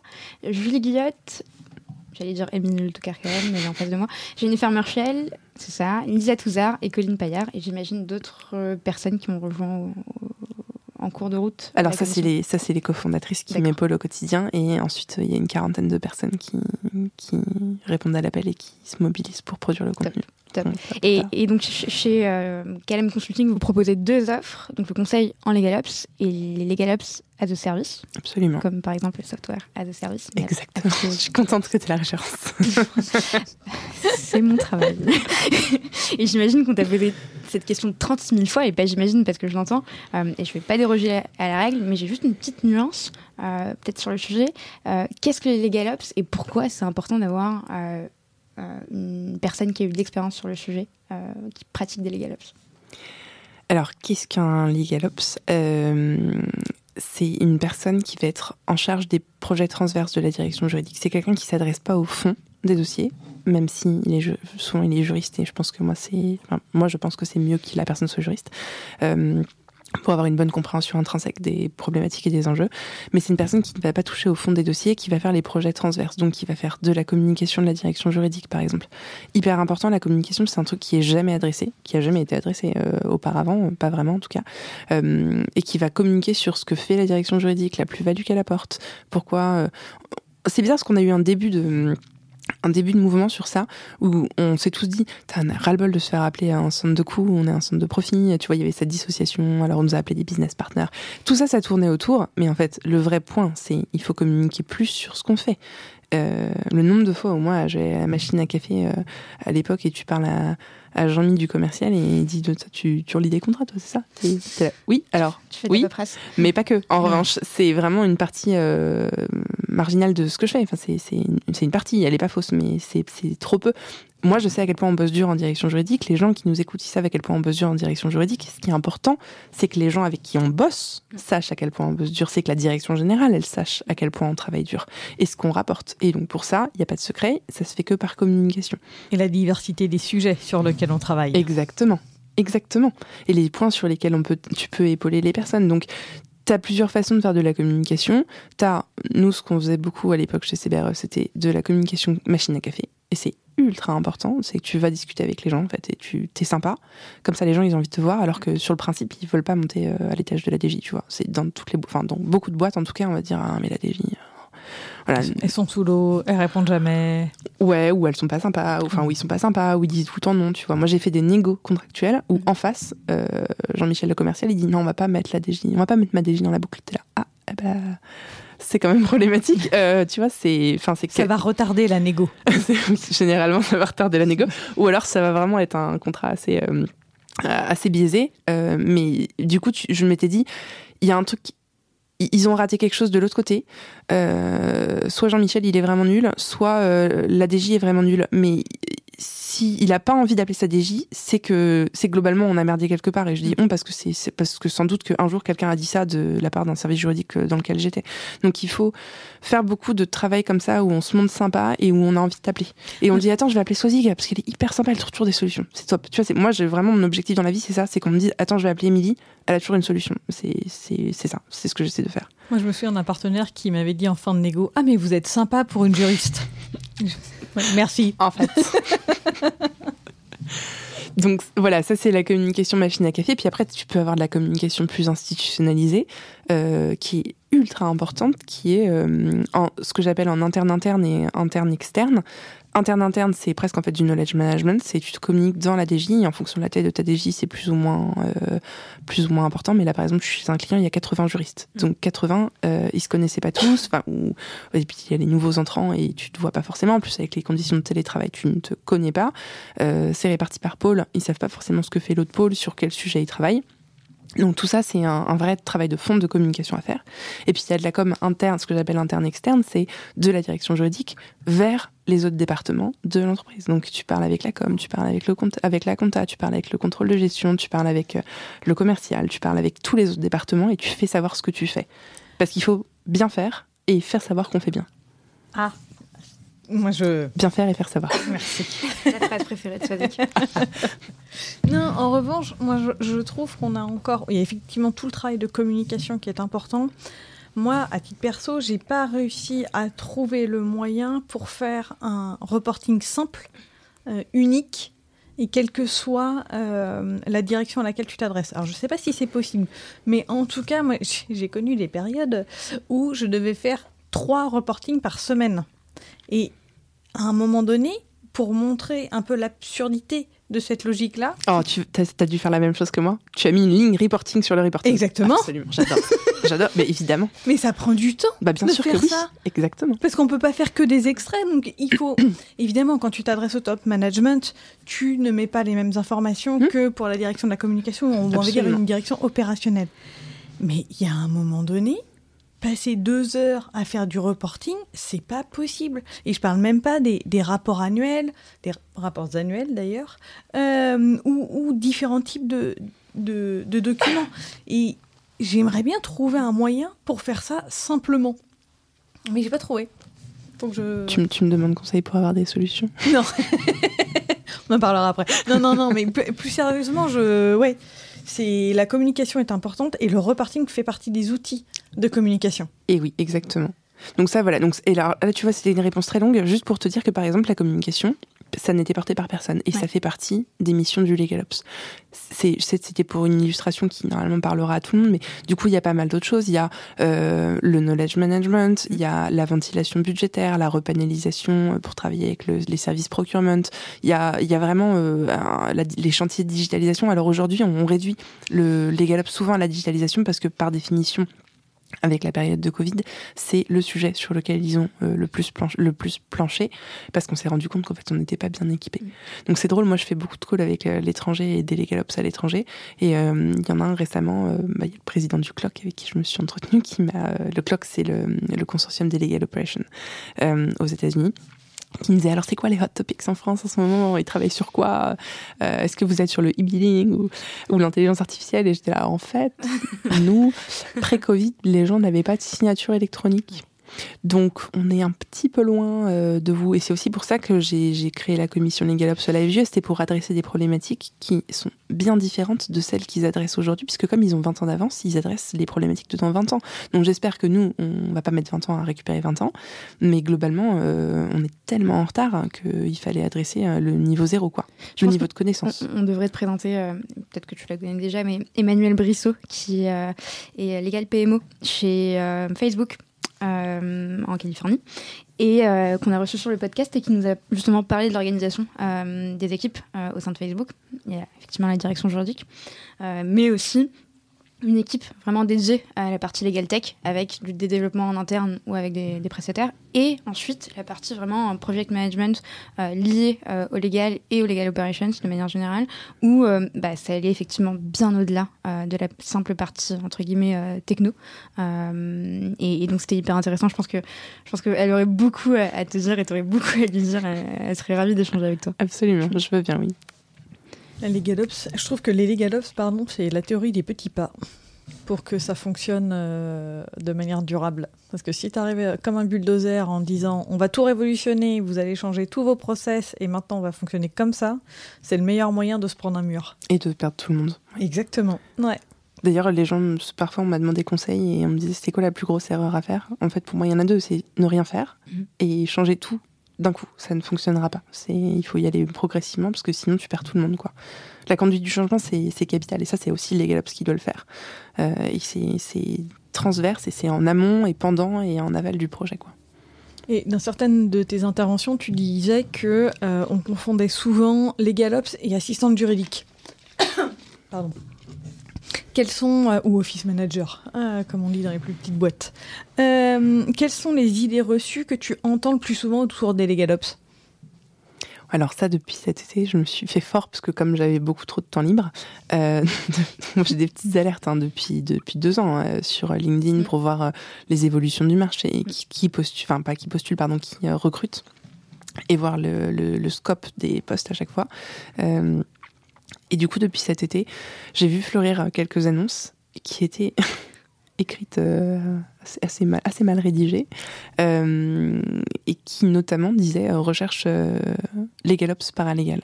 Et alors, bon, Mhm. ça, ça me rend dingo. Donc, à chaque fois, je prenais mon petit téléphone et mon bâton de pèlerin et je disais Voulez-vous que nous discutions de, du wording de votre annonce? Bon, Avez-vous. Non, je- souvent, je disais Avez-vous trouvé? Non? Enfin, on, on me répondait pas non. On est, on- le poste est toujours en cours, on n'a pas trouvé. Ok. Euh, Est-ce que vous voulez que je vous dise que potentiellement, c'est par difficulté de rédaction que vous n'avez pas trouvé C'est c'est- voilà. Non, Et le- c'est- et c'est bien pris. euh, assez bien, oui, parce que je, je propose euh, en- vraiment euh, bénévolement mon aide, juste Ouais. parce que c'est vraiment un truc qui me titille. Après, Il y a je- un mot-clé, bénévole. Exactement. Après, je ne, je ne vole pas le travail des, des recruteurs. Moi, je suis pas recruteuse, hein, c'est pas mon job. Et du coup, je peux aussi pointer vers des recruteurs dont c'est le métier de rédaction. Mais déjà, je vais les orienter en leur disant vous, vous l'avez mal calibré, votre offre aujourd'hui. C'est pas du paralégal. En fait, si tu cherches un paralégal LegalOps, c'est comme si tu. Alors, je vais donner un exemple parce qu'il y a quelqu'un que j'ai appelé qui m'a dit euh, Oui, mais nous, on cherchait un paralégal et on voulait aussi un LegalOps. Du coup, on s'est dit qu'on allait mettre deux en un. Ok. Et euh, du coup, si tu cherches une presta de ménage et un juriste corporate, euh, tu t'as qu'à le faire deux en un aussi, parce que c'est juste que ça n'a rien à voir. quoi. Réduction des coûts. Réduction des coûts, optimisation, et performance. Euh, mais néanmoins, là, ça ne, non, ça ne fonctionne pas. Donc, c'est juste parfois, il y a des les, les scopes n'ont pas de, de, de, de superposition. Donc, du, ça, tu peux pas euh, le, faire en deux en un. Donc, du coup, je, je les aide à euh, re, réécrire l'annonce. Euh, recalibrer, leur faire comprendre le positionnement, et ça vraiment c'est un truc qui me tient à cœur, c'est ma nouvelle marotte, euh, c'est de leur dire que en termes de positionnement, le LegalOps, il doit être au même niveau qu'un DJ adjoint. C'est simple, c'est le même niveau, c'est pas le même rôle, évidemment, c'est pas du fond, mais c'est le même positionnement. C'est comme ça qu'il va en tirer la légitimité, les cartes blanches, euh, potentiellement un budget aussi, et euh, la possibilité d'être à l'oreille de euh, du directeur ou de la directrice juridique. Et si tu n'es pas extrêmement proche de ton DJ ou de ta DJ, tu peux rien mettre en place et tu Mm. peux pas avancer. Donc il faut que euh, dans la conduite du changement, on, on sait, il y a, y a notamment le- les sponsors. Les spon- le plus gros sponsor, c'est le VP, et le VP, c'est ton DJ ou ta DJ. Donc il faut que tu sois très proche. Non, bah, moi dans les cas de figure que j'ai vus, j'ai la chance d'avoir à chaque fois les. Oui, le directeur juridique n'est pas nécessairement COMEX. Non, mais, mais c'est mieux, c'est ma deuxième marotte alors. Ouais. Ça, tombe bien que tu- ça tombe bien que t'en parles. La troisième, c'est dans la confidentialité des avis, mais c'est encore autre chose. Euh, non, mais oui, évidemment, pour moi, je- j'en parle même pas parce que c'est une évidence, évidemment, que le DJ doit être au niveau COMEX. Parce que sinon, comment veux-tu porter la parole? Et la communication, elle se fait aussi à ce niveau-là. Via le DAF. Oui, alors ça, c'est de la même façon que c'est ridicule d'avoir un rattachement DAF quand t'es euh, DJ. euh, c'est- pas possible. Ah bah, Il faut un, tellement. il faut un rattachement au plus haut niveau pour faire entendre la voix. Et du coup, toi, ta communication auprès de la machine à café, c'est cool, mais en fait, c'est ça a quand même vachement moins d'impact au quotidien que ton DJ qui est au COMEX et qui peut faire entendre sa voix et sa parole et qui raconte ce qu'on fait au quotidien et quels sont les enjeux et les difficultés à prendre en compte. Ouais, mais pour l'instant, on est encore dans un entre-deux. On va dire ça de Ouais, manière positive. Mais ça, ça avance dans le bon sens. Et Ouais. euh, encore une fois, comme aux États-Unis, c'est largement le cas depuis longtemps. euh, c'est ce vers quoi on va tendre. C'est juste qu'on a un peu de retard, mais il faut, Mm. faut, faut pousser, quoi, dans ce sens-là. Donc voilà, je sais plus quelle était la question initiale. Eh ben, C'était les mythes autour de, de- les idées reçues autour de, des legal ops. Euh, oui, donc du coup, bah non, tu peux pas. Donc oui, c'est ça. Donc il faut évidemment un rattachement direct auprès du directeur ou de la directrice juridique, et euh, et il faut il faut bien calibrer son annonce en amont. Au moment, de la, enfin, au moment de la rédaction, parce qu'en fait, sinon, c'est extrêmement déceptif. C'est ce que j'essaie de leur expliquer, c'est que si tu recherches un legal ops et que tu le brandes paralégal, les legal ops qui sont sur le marché et qui seraient compétents pour répondre au poste vont pas répondre. Mm. Parce que moi, je vois ça, je suis là, bah non, je suis pas du tout un paralégal, c'est c'est juste pas du tout mon rôle, donc euh, non. Et un paralégal va se dire, bah non, parce que moi, en fait, je suis pas legal ops. Ou alors va répondre, mais n'aura pas toutes les compétences requises pour être legal ops. Et donc, du coup, tu vas te retrouver à avoir embauché quelqu'un, tu vas dire, bah attends, c'est nul legal ops. Ouais. Bah non, c'est pas du tout nul legal ops. En revanche, si tu l'as mal brandé, oui, du coup, c'est nul parce qu'il y a une inadéquation entre le poste et la personne qui va le Ou remplir. la personne est nulle. ou la personne est nulle, mais en l'occurrence, je, je voudrais pas laisser entendre que parce que les personnes sont pas égales, elles sont nulles. Ce que je veux dire, c'est que c'est pas une remise. Enfin, il n'y a pas de remise en cause. Exactement, euh, ouais. Absolument. Bah, c'est ce que j'essaie de leur faire comprendre en amont pour les- éviter de leur faire perdre du temps, quoi. Donc, euh, donc ça, c'est ce que ouais, c'est ce sur quoi j'essaie d'agir. Et puis, moi, j'ai- j'en connais plein des gens compétents qui veulent devenir Legal Ops là. En plus, il y en a beaucoup qui sont rapprochés de moi dernièrement. Beaucoup sont dans ma commission. Donc, c'est aussi un vecteur par lequel je peux faire passer les, les, les annonces. C'est aussi un vivier euh, pour les, les copains et les copines recruteurs euh, qui sont contents d'avoir ça parce que comme il n'y a pas de formation dédiée, enfin, ou assez peu, de façon assez disparate, c'est difficile de trouver, euh, de trouver la bonne personne. Puis l'autre difficulté, c'est qu'en fait, le Legal Up, c'est le mouton à cinq pattes. Mais là, ils sont en train de rechercher le mouton à cinq pattes qui a 5 ans d'ancienneté. Alors, en fait, des Legal Ups qui ont 5 ans d'ancienneté, j'en connais. Mais ils sont chez Total, ils sont chez la Société Générale. Ils vont pas bouger euh, tout de suite en start-up euh, de 30 personnes, tu vois. c'est pas que c'est pas intéressant. Mais 5 c'est ans que- d'ancienneté en tant que Legal Ops. Oui. Donc ça ne fonctionne pas. Ouais. Donc mon, mon meilleur conseil, et ce que je dis aujourd'hui, c'est de donner la chance à des jeunes qui n'auront du coup pas forcément de diplôme spécifique puisqu'il n'en existe pas, Mhm. mais c'est des gens qui vont être intéressés, motivés, ouverts d'esprit, qui sont intéressés à ça alors que c'était euh, il y a deux ans, c'était quelque chose dont on parlait pas, qui passait sous le radar. Et des gens qui vont euh, du coup avoir des idées novatrices et qui vont essayer. Donc c'est pas parce que la personne n'a pas 5 ans d'ancienneté qu'il faut pas la recevoir. Recevez-la, voyez le fit. Et au besoin d'ailleurs, c'est ce que je fais aujourd'hui.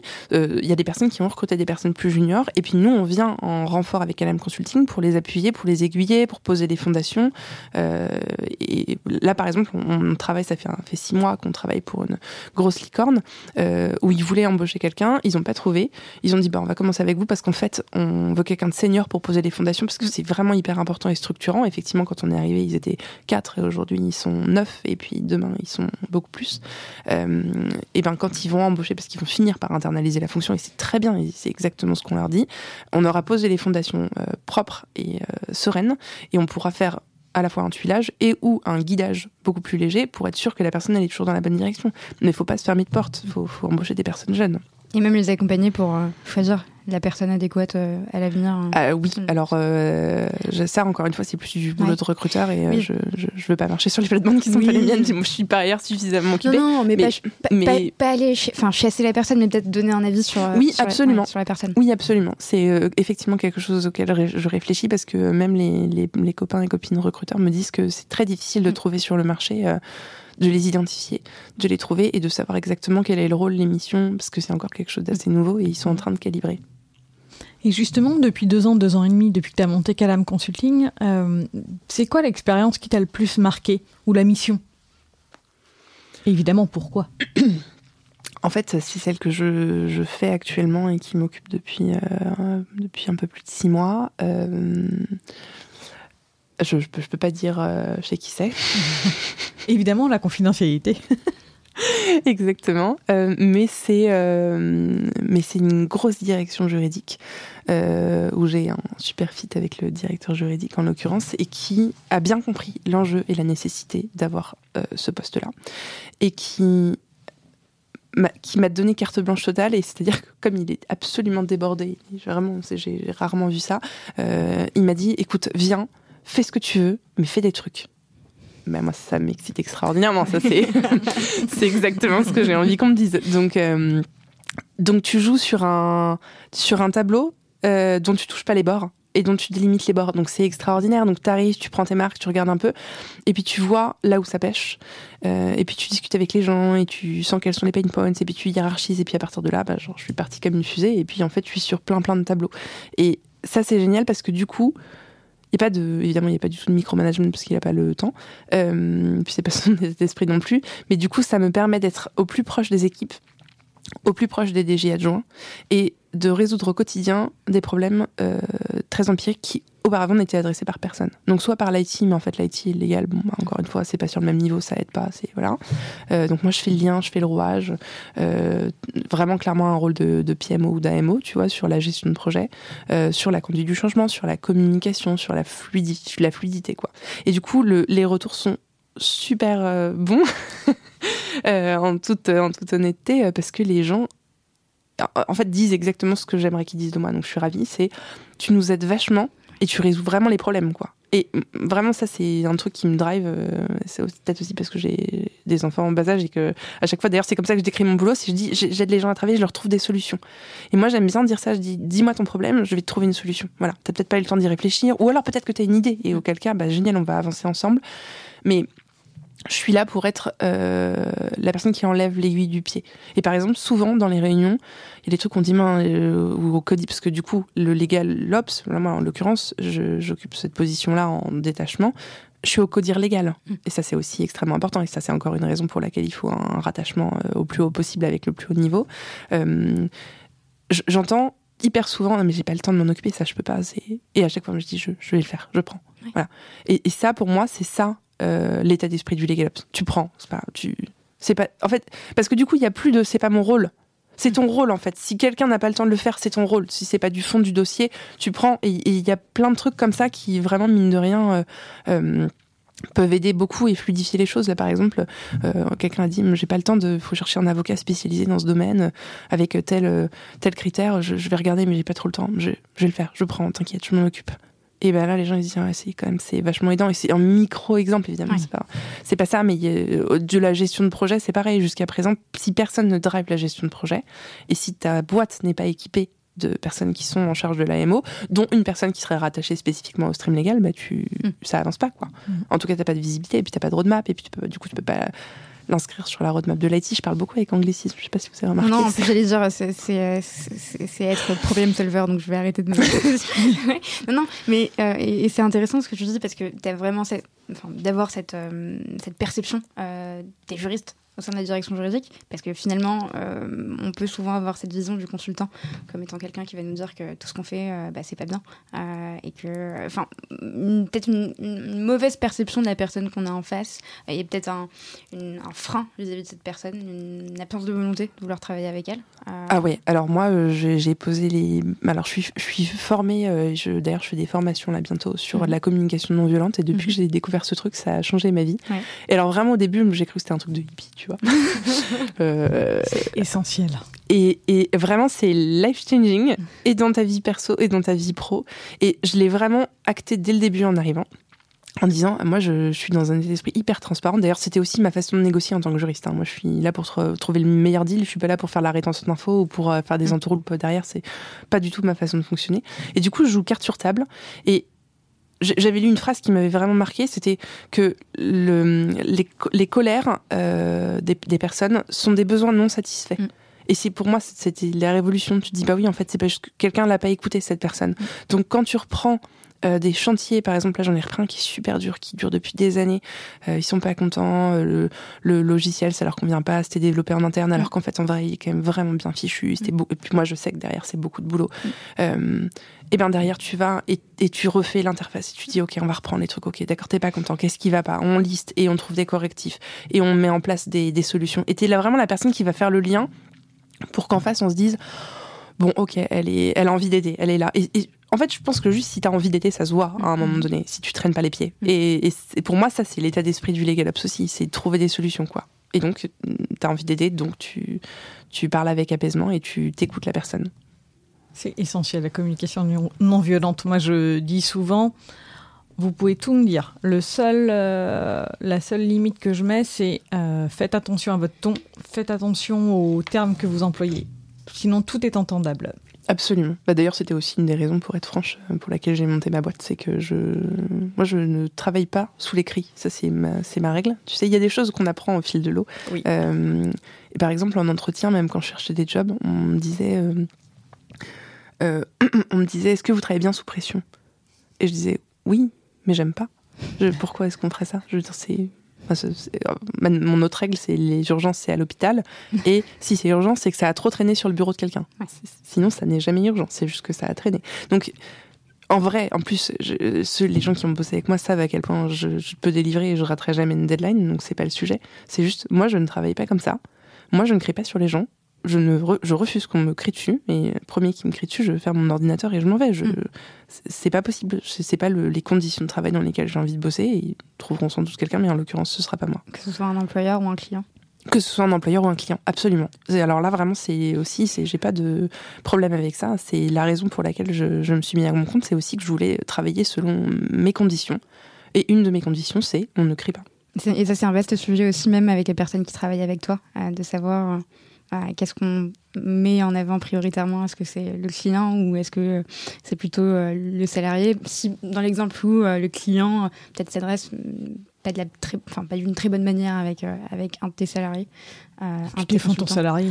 Ah oui, oui, oui, bien sûr. C'est pas toujours le cas. Ouais, je sais bien.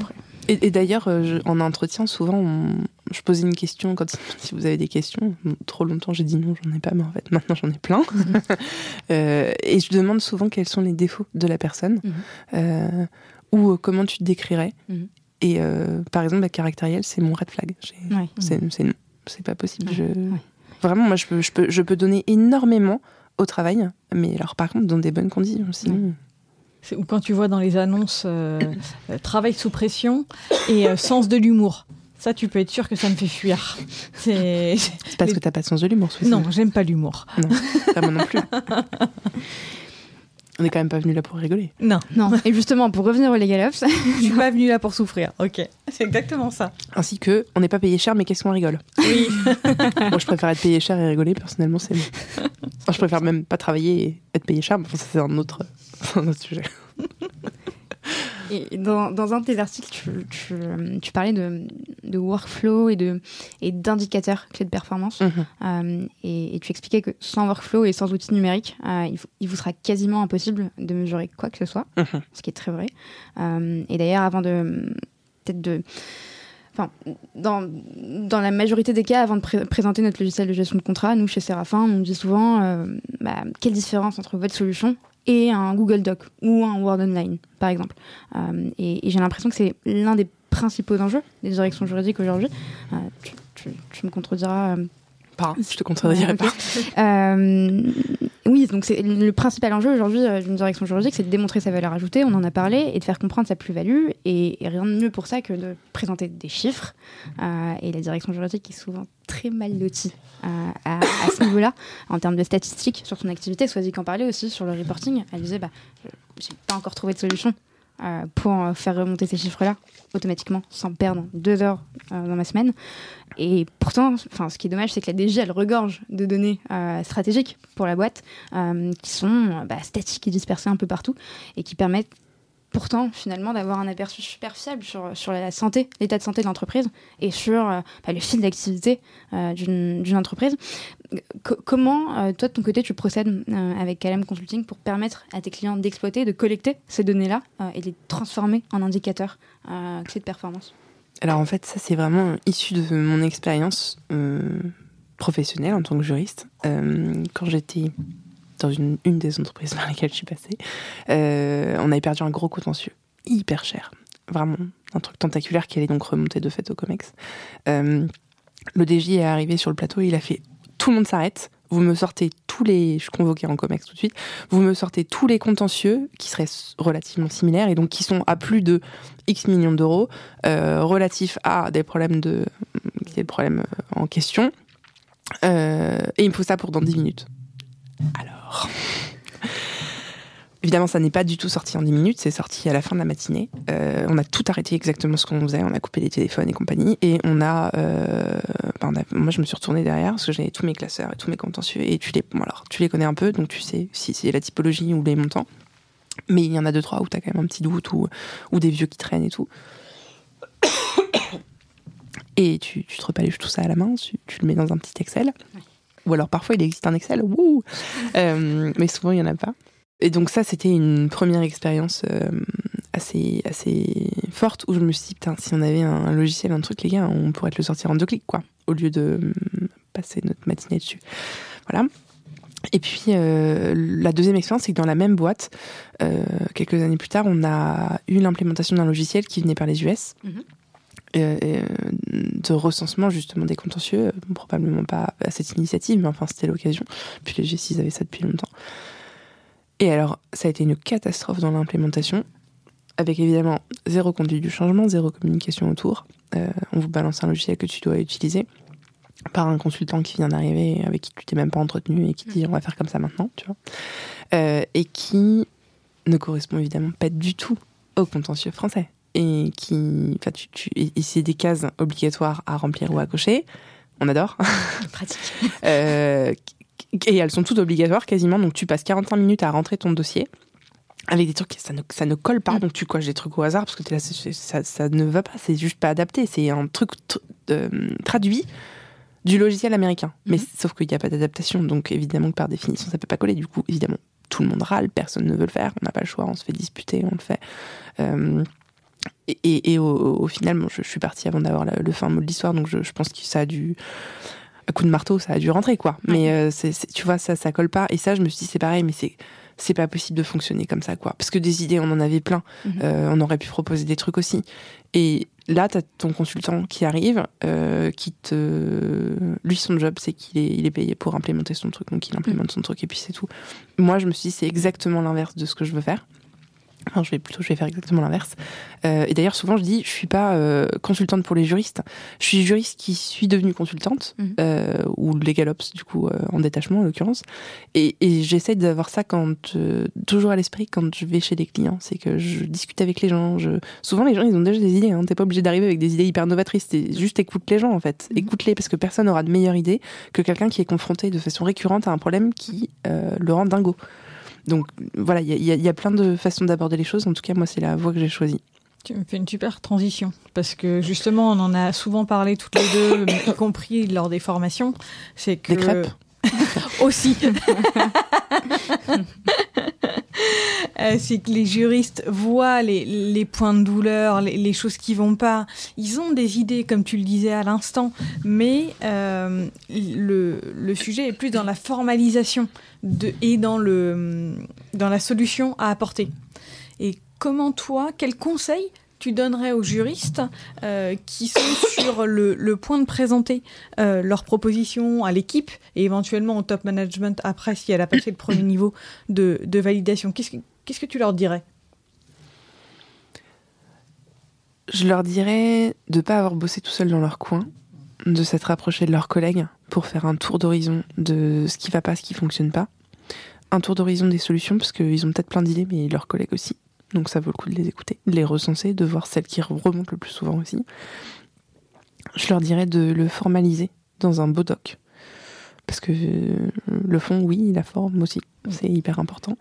Euh, de pas tout donner, mais de donner envie d'en savoir plus. Alors, je suppose que ça dépend de, de ton directeur ou de ta directrice juridique, mais d'expérience, ils ont très peu de temps. Donc, faut donner envie d'en savoir plus et qu'ils te posent des questions. Parce que si tu arrives avec un doc de 50 pages, euh, ils vont pas te le lire de toute façon. 15 T'auras- minutes. Ah ouais, 15 minutes, c'est quand t'as de la chance. hein. Moi, j'ai vraiment. Souvent, j'ai. J'ai j'ai 5 minutes, c'est quand t'as 5 minutes, t'es content. Quand t'as 10 minutes, t'es vraiment très content. Donc, faut aller droit au but. Faut délivrer ton info rapidement. Et donc, du coup, oui, faut, faut t'entraîner à faire un, ce qu'ils appellent le pitch elevator euh, aux US. C'est, t'as très peu de temps, t'as le temps de tes quatre étages pour euh, donner envie. Bah voilà, donc donne envie, explique pourquoi ça fonctionne pas, explique les causes auxquelles tu peux remédier et, euh, et propose de le faire, propose de prendre. En fait, puisque si tu veux devenir Megalops, il euh, bah, faut adopter l'état d'esprit. Et l'état d'esprit, c'est j'apporte des solutions. Donc dis pas juste, attends, il y a ça qui marche pas dans le département, puis ça c'est nul, et puis ça c'est nul. Ok, ouais. Ça c'est la phase 1. Euh, la phase 2, c'est voilà comment on va le corriger. Et je te propose de le faire, en fait. Et du coup, il y a quand même assez peu de chances que ton DG ou ta DG en face, qui aura souscrit au, cons- au constat, a priori, mais là, faut faire attention parce que les difficultés, tu fais remonter les difficultés de ton équipe et, de toi, mais essaie aussi de faire remonter les difficultés de ton DJ ou de ta DJ, Mm. qui eux-mêmes ont des problématiques qui sont pas forcément euh, concordantes avec celles de l'équipe. Donc, faut, faut lui parler. Donc, faut lui parler de lui ou d'elle. Donc, faut lui parler de ses problématiques. Euh, et ensuite, propose de les résoudre. Et par exemple, on a un problème de communication dans l'équipe. Je, je propose de, de le résoudre et voilà ce que je proposerais de mettre en place. Et je, je, je vais le faire. Je le prends. Voilà. Si la personne, elle souscrit au constat, aux difficultés et que tu lui apportes une solution toute faite, il y a quand même assez peu de chances qu'elle te dise non. Tu vois. Euh, dans un temps 1, souvent, ça va, hum, ça va impliquer, comme euh, pour beaucoup, de prendre ça en plus de sa charge de travail habituelle. Ce qui est pour moi pas du tout idéal, évidemment. Mais ce qui permet de mettre le pied à l'étrier. Et en fait, c'est. Alors, dans l'IT, on appelle ça un POC. On fait le, on fait le POC. Et ben là, on fait c'est une phase de test, en fait. Et euh, vraiment, je conseille à tout le monde de faire une phase de test LegalOps. C'est dans 100% des cas, le, la personne, la direction juridique va se rendre compte à quel point c'est euh, c'est formidable et ça apporte quelque chose de vraiment de, de- avec de la valeur quoi. Je, je ne connais personne qui a eu quelqu'un, euh, soit en détachement, soit euh, qui a laissé de la marge de manœuvre à un de ses salariés, donc ça implique de lui libérer un peu de temps évidemment, euh, et qui se dit en fait non c'est nul, on revient en arrière, personne ne revient en arrière. Donc ça c'est une garantie. Donc prenez un peu sur vous quelques temps, faites ça pendant six mois en plus de vos fonctions, et puis au bout de six mois vous faites un petit rapport de ok ça fait six mois voilà ce que j'ai pu faire. Et ça c'était avec pas de temps et pas de budget. Et si tu me libérais une demi-journée, une journée, deux jours par semaine. Mm. Voilà ce qu'on pourrait faire. Et tu fais d'autant plus, en fait. Et faut juste faire attention parce que ça peut être déceptif. On va dire, oh, t'as rien fait en six mois. Bah oui, si tu m'as laissé zéro temps, zéro budget et que je suis surstaffé, évidemment que j'ai rien fait. Mais en revanche, si tu laisses de la marge de manœuvre à la personne, c'est sûr qu'elle va pouvoir faire des trucs formidables. Ouais, mais souvent, ça implique des process. Et euh, quand on parle process, y a, as toujours, enfin, on a tous connu ça, où on se dit, bon, bah, maintenant, on va instaurer un nouveau process. Et là, tout de suite, tu dis, oh non, encore un nouveau, un, nouveau truc, ça va être lourd, ça va être pénible, va falloir l'intégrer, ça va prendre du temps. Alors qu'au final, un bon process, c'est quelque chose qui peut être extrêmement bien fixé euh, quand, euh, et surtout quand il est connu, te faire gagner par exemple du temps. Et donc régler un certain nombre de problèmes.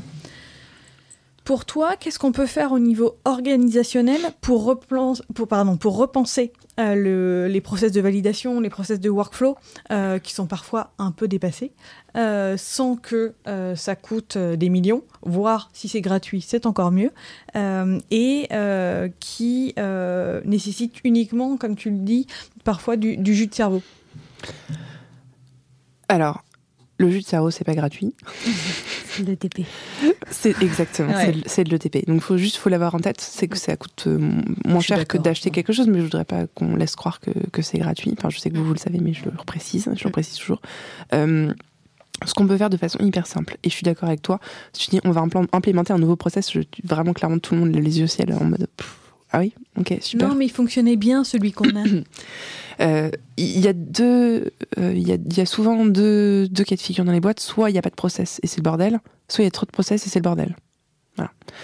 Dans très très peu de cas de figure, il y a des process hyper adaptés et ça fonctionne. ça peut arriver, mais c'est rare. Euh, enfin, en tout cas, moi, c'est mes deux cas d'intervention.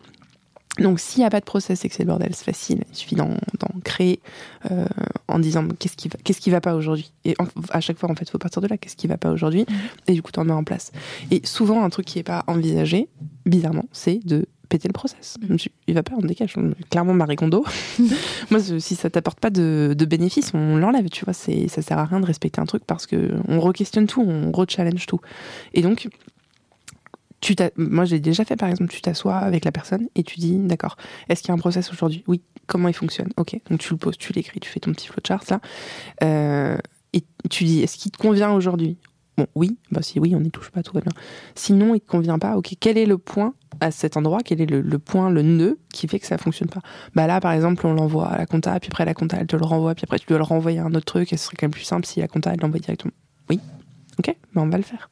Donc ça, moi, c'est comme ça que je fonctionne. En fait, tu, tu, reprends et tu prends à chaque fois le, le point central qui bloque, hmm. qui fait perdre du temps, qui agrège, euh, qui agrège des données ou qui agrège de, la, frustration de la part de la personne, et tu vois comment tu vas pouvoir le remettre à plat et le relisser. Mais ça implique de re-questionner tout et peut-être et peut-être de tout casser. Mais en fait, pourquoi pas? Tu te rends compte que souvent, il y a des process qui sont pourris et qui sont hérités en fait de personnes qui étaient là avant, qui sont peut-être même plus là. Et tu te dis, mais pourquoi on fait comme ça? Bah, Je sais pas, on a toujours fait comme ça. Oui, mais c'était décidé par Jean-Mi. Par, Jean-Mi, directeur juridique. Et oui, mais Jean-Mi, il est plus là. Ah oui, c'est vrai qu'il est plus là. On pourrait peut-être faire autrement, tu vois. Mais en fait, personne, tout le monde, mais je, je, je blâme personne. En fait, mm. tout le monde la tête dans le guidon. Tu te poses pas la question à un moment donné pour dire, mais en fait, peut-être qu'on pourrait le faire autrement. Et après, le simple fait d'être écouté, ça permet aussi de, enfin, d'avoir un œil nouveau sur le process existant et de se dire finalement, en cherchant des solutions, tu te dis que cette solution-là n'était pas si mal et donc tu l'adoptes en fait Exactement. a posteriori. Exactement. Et finalement, tu te dis pourquoi pas, euh, peut-être que c'était la moins pire des solutions telle qu'elle existait. Donc je, ne suis pas magicienne, hein, j'ai pas une baguette magique et je dis pas qu'on peut tout faire tout le temps. Parfois, tu joues avec des contraintes qui sont aussi externes, enfin, ou internes à la boîte, mais externes au département. Oui, mais par exemple, là, dans une, chez un de mes clients, on s'est rendu compte que le, la saisie alors pas la saisie de la DG, mais la saisie des, euh, de, par les clients, les customers qui faisaient des, c'est pardon, c'est très anglophone, alors du coup tous les mots viennent, la saisie des claims. Euh, réclamations. Les réclamations, merci, les réclamations clients, euh, se faisaient par mail. Et euh, bon, bah attends, mais le, mais le, le, client pas content et pas du tout en communication non violente. Il dit putain, c'est vraiment nul. Oh, c'est vraiment des ploucs. pas content, pas content. Ok. Donc ton service juridique, il doit dire ok, merci, on a, on a bien reçu votre complainte. On voudrait euh, quel, est vraiment le problème et aussi euh, merci de nous envoyer le contrat plus euh, les éléments probatoires. Euh, Tu fais une petite liste. J'en lis pas content, pas content. Et il te renvoie le contrat vite fait, mais il est scanné, il prend en photo n'importe comment. Il a oublié deux pièces sur trois, il manque trois pages. Donc tu re-renvoies, enfin ton juriste il re-renvoie un mail. Hum, merci beaucoup, désolé, pourriez-vous nous transmettre les. Et en fait, tu fais 15 allers-retours comme ça. Et j'étais là, ok, bon, très bien. Donc c'est hyper frustrant. C'est, ça prend beaucoup de temps. C'est pas du tout du travail à faire de valeur ajoutée. Et donc du coup là, on est en train de développer un portail de, de- d'automatisation des claims où le client va pouvoir le faire en self-service. Comme en fait, tu fais ta réclamation sur Amazon quand t'es pas content, tu, tu, tu mets ta pièce jointe, tu fais ton, ton petit truc et ton dossier il est traité que quand c'est complet. Donc déjà, tu as une petite incentive quand t'es client à remplir euh, de façon convenable ton truc, tu vois. Oui, mais c'est déshumanisant. Bah, c'est déshumanisant, euh, pas beaucoup plus que d'avoir un juriste qui répond du copier-coller à chaque fois, genre merci de me transmettre la pièce, tu vois, au moins là. euh, Et et- et t'appelles pas ton juriste pour dire ok, il en est où le traitement de mon dossier, tu te connectes à ta plateforme et tu regardes et voilà. Et en fait, quand ça fonctionne bien, c'est top. Et donc ton juriste là, tu lui as libéré du temps, tu lui as libéré du temps mental. Et il est plus traité, justement, lui, il est plus traité comme un robot en mode il faut juste que je collecte les pièces. Enfin, franchement, personne n'a fait six ans de droit pour collecter des pièces. Désolé, Léa, mais c'est pas possible. Ça n'intéresse personne, tu vois. Après, on va dire il y a un fort turnover quand même dans l'équipe. Bah oui, c'est sans déconner, les gars. De même pour les NDA. Et de même pour les ND, mais franchement, c'est insupportable. J'adore ce TikTok. euh, c'est un- une vidéo TikTok que tu as faite sur les NDA en disant. euh, non, où tu montes ton écran avec euh, une Oui. interface hyper ancienne, non, de Word Oui. Ouais. très, très, très drôle. Donc, je vous invite à aller voir les TikTok de d'Amélie. Je sais pas si elle continue à en faire ou pas. Mais... Non, j'ai plus le temps de malheureusement de faire des blagues. Et euh, pour sortir un peu de la galère, on, a- on en a beaucoup parlé. euh, moi, je voudrais évoquer un autre sujet avec toi. Euh, en mars dernier, euh, le 8 mars dernier, tu as témoigné dans un article particulièrement important qui a été rédigé par euh, Leslie Bressac euh, d'Actuelle Direction Juridique. Brassac d'ailleurs, pardon. Euh, je vais peut-être lire juste un petit extrait de présentation. Donc c'est humiliation en public, propos obscènes, agression sexuelle, plusieurs directions juridiques, euh, juridiques, pardon, racontent les comportements sexistes qu'elles ont subis au cours de leur carrière alors qu'elles exerçaient en cabinet d'avocat au sein d'une étude de notaire ou en entreprise. Et en lisant l'article, je ne m'attendais pas du tout à tomber sur ton, témoignage. Euh, et je me souviens de t'avoir envoyé un petit message en disant... euh, bah, bravo, euh, enfin bravo pour ce témoignage. et et j'ai justement trouvé ta participation à cet article bah, hyper courageuse pour plusieurs raisons, parce que bah, d'un point de vue humain, euh, il faut ressasser euh, certaines choses, certains mauvais souvenirs qui sont pas toujours agréables euh, à avoir en tête, et aussi courageux d'un point de vue business, parce que bah, quand tu travailles principalement avec des directions juridiques, si bah, tu te mouilles en fait d'une certaine manière et tu te lances dans un témoignage en, associ- en associant ton nom, donc Émilie Autocar Calam, à ta marque avec ce sujet. On peut se dire, on peut, peut-être se poser des questions en se disant est-ce que, est que je dois le faire? Est-ce que ce serait pas euh, une manière de me mettre en danger euh, vis-à-vis de mes potentiels clients ou mes clients actuels?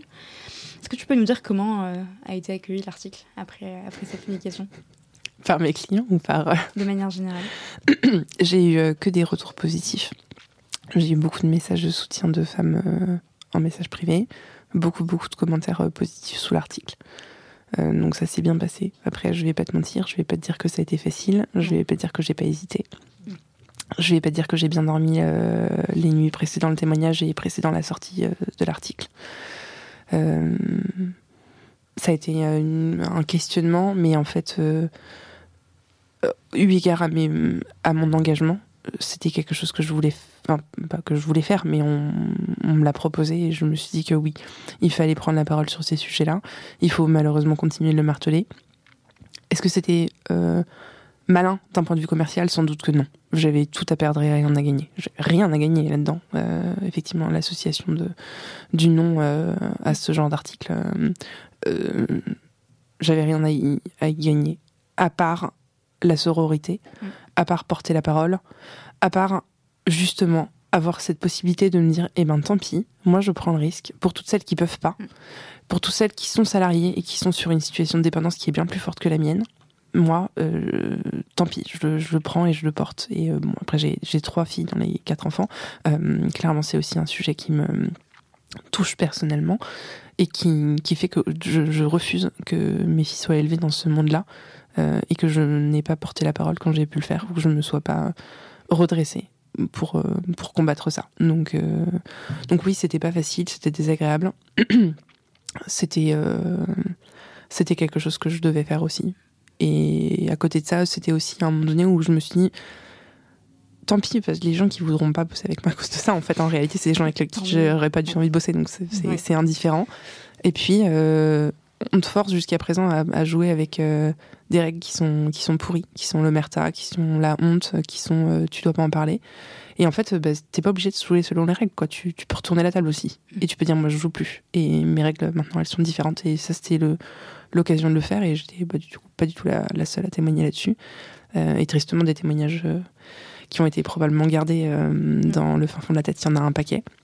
Mais du coup, je voudrais dire, je voudrais dire à toutes celles qui ont subi ça que on, on, est là en soutien, qu'elles sont pas toutes seules, que si elles peuvent pas parler, c'est ok, mais qu'il y aura toujours des d'autres femmes qui auront le pas le courage, mais l'opportunité et le recul pour pouvoir se dire tant pis, moi je prends ce risque-là et je le, je le, fais. Et aussi pour laisser entendre aux personnes qui sont responsables de ce genre de comportement que ça n'est pas OK et qu'on peut parler, qu'on se soulève. Et moi, plus jamais je tolérerai ce que j'ai toléré jusqu'à présent, et surtout plus jamais je le laisserai non plus tolérer. Euh, si ça s'adresse à quelqu'un d'autre, c'est peut-être encore plus facile de prendre la défense euh, de, de ces personnes dans ce cas de figure-là. Et voilà, c'est en fait, finalement, c'est mon petit côté avocate. Et, ça n'est pas que de l'humour. Non, c'est zéro de l'humour. En fait. Non, c'est pas de l'humour. J'ai beaucoup d'humour, mais euh, il y a des sujets qui s'y prêtent pas. Et ça, c'est à chaque fois qu'on va vous dire euh, euh, c'est une blague, ça va, t'as pas d'humour. C'est 100% des cas où on vous dit cette phrase, c'est parce que c'était pas de l'humour, c'est que c'était c'était un propos inapproprié. Toujours, il faut rien laisser passer. Et idéalement, il faut rien laisser passer dès la première fois. Parce que plus on laisse passer, et plus c'est difficile après de, de dire bah attends j'ai rien dit la première fois c'est quand même ouais, parce que je veux quand même lire cette phrase euh, de l'article euh, d'un d'un manager qui dit euh, le viol c'est la nature humaine on est juste contraint par les lois. Si tu te retrouves dans un parking le soir c'est normal que tu te fasses violer. C'est dingue. Enfin à, quel moment on peut on peut dire ça En plein open space, devant, devant plein de gens, devant des collègues masculins qui rigolent. Et Ah oui, ouais une audience. Bah oui. Bah, du coup, c'est drôle. Bah c'est drôle, non C'est pas drôle bah, Je peux dire que nous, entre filles, on se regardait, on trouvait ça pas du tout drôle et on était contente de pas avoir de parking. Les cons, ça ose tout, c'est à ça qu'on les reconnaît. On le salue s'ils nous écoutent. bon, il y a aussi des hommes qui subissent de la part de, des femmes euh, du harcèlement. Ils sont minoritaires, je pense, mais il euh, mais faut pas non plus les oublier. On va dire que c'est le harcèlement euh, de manière générale qui pose qui pose problème. Hein. et moi, j'avais quand même une question, c'est comment tu expliques que dans des directions juridiques qui sont quand même majoritairement féminines, parce qu'on sait que les études de droit, c'est quand même plutôt féminin, euh, comment de telles personnes peuvent instaurer ce, type de climat? Bah, C'est facile, c'est les chefs. T'as d'autres questions, Sophie? J'en ai plein. Comme pour beaucoup de professions, euh, on est majoritaire euh, dans, un, dans des niveaux euh, intermédiaires et ensuite l'écart se creuse, souvent à l'occasion de maternité, mais pas exclusivement. Mhm. et parce que de toute façon, t'es puni. T'as des enfants, t'es puni. T'en as pas, mais tu vas bientôt en avoir. Donc t'es puni quand même. Donc dans tous les cas de figure, tu pile gang face tu perds quoi. et donc du coup, comme ils se retrouvent à des strates managériales plus élevées, eh ben ils imposent le climat qu'ils souhaitent. Et puis comme toujours, il y a toujours cette possibilité de dire non mais c'était de l'humour, t'as pas compris. Euh, toi tu te sens un peu con, tu te dis ah c'était peut-être vraiment de l'humour. Enfin, en tout cas quand t'as 25 ans tu te dis ça. Après quand on a 35 tu te dis non, tu te fous de ma gueule, c'est pas du tout de l'humour, j'ai bien compris. Euh, et du coup tu t'oses moins. Et puis en plus il y a un rapport managérial qui est important. Mmh. Euh, là on est en train de parler de la personne qui t'évalue. Hein. Donc mmh. dans deux mois tu te retrouves face à face avec lui dans la pièce. Puis c'est lui qui va juger si t'as si tu as performé ou pas, c'est lui qui va juger si tu passes au grade suivant, c'est lui qui va juger ton augmentation. Donc autant te dire que si tu lui dis, c'est quand même pas très marrant ce que tu viens de dire. Ton augmentation, tu... Ouais, t'es sûr que tu l'as Tu, bah ouais, tu, bah tu, tu l'auras pas. Donc tu sais, tu, tu, sais ce à quoi tu vas renoncer si tu dis quelque chose, qui est aussi euh, une façon de te, te, silencier. Donc du coup, voilà, voilà la raison pour laquelle ça se, ça se fait comme ça tristement. Est-ce que tu aurais euh, euh, réagi autrement? Ouais. Est-ce que tu aurais euh, réagi autrement euh, à la lumière de tout ce que tu, bah, de toutes les expériences que, que, tu as eues, toutes les expériences professionnelles, de tous les récits que tu écoutes Est-ce que tu, te dis que tu aurais réagi d'une autre manière à, euh, à, cette époque, à ce moment-là? Ah oui, mais 100% oui. Euh, 100% oui. Déjà, maintenant, avec la réglementation, il y a des personnes qui sont en charge des, des personnes référentes harcèlement. Donc déjà, c'est un sujet, il y a des formations obligatoires. Mhm. Bon, alors, euh, les personnes qui sont dans cet état d'esprit, je suis pas sûre que les formations, ça change grand-chose. En fait, en réalité, c'est que euh, il faut remonter ça au RH. Ce que j'allais dire, ou à la faut- direction de l'éthique, enfin aux, aux bonnes personnes qui, il faut l'espérer, et la volonté de faire quelque chose. Exactement. Mais il faut, et c'est aussi pour ça qu'il faut parler, parce que si tu es plusieurs personnes à remonter la, le- la problématique et porter la voix, c'est aussi plus entendable que si c'est une personne comme ça toute seule, tu vois. Donc, euh, donc il, il faut le porter, il faut gé- gérer immédiatement dans le bureau du, du RH. En plus, c'est pas comme si c'était pas des propos qui étaient, euh, qui étaient récurrents et répétés. Et, euh, et tu portes la voix et tu te coordonnes aussi. En fait, c'est ça que j'ai appris, parce que je suis pas très politiquement euh, correct, je suis pas très politique, moi, de façon générale. C'est un truc qui me fait défaut, clairement. Mais du coup, ce que j'ai appris, c'est que en entreprise, tu peux pas être tout seul à porter ta voix et à te défendre et à t'énerver et, et à être engagé. Il faut que tu sois plusieurs, il faut, il faut un, un réseau de solidité. Et c'est aussi pour ça que entre femmes, c'est très important de s'épauler sur ce genre de problématiques. Et petit réflexe de juriste, il faut garder des preuves. Ouais, alors, quand c'est des propos tenus par oral Ouais, sur euh, le ça plateau, est c'est compliqué. Mm. Oui, mais tu as des témoins. Après, il faut que les gens acceptent, et ça va dans le sens de ce que tu dis. les mêmes qui rigolent, tu vas dire? Ouais. Il y a des gens qui. voilà. Tu es censé avoir des témoins. Les mêmes un soutien. Les mêmes qui rigolent ou, euh, ou et on les blâme pas, euh, celles qui ont peur de perdre leur job. Oui. Ouais. Parce que ça, j'ai, moi, j'ai, quand j'ai témoigné, parce que j'ai fini par le faire, euh, j'étais assez seule.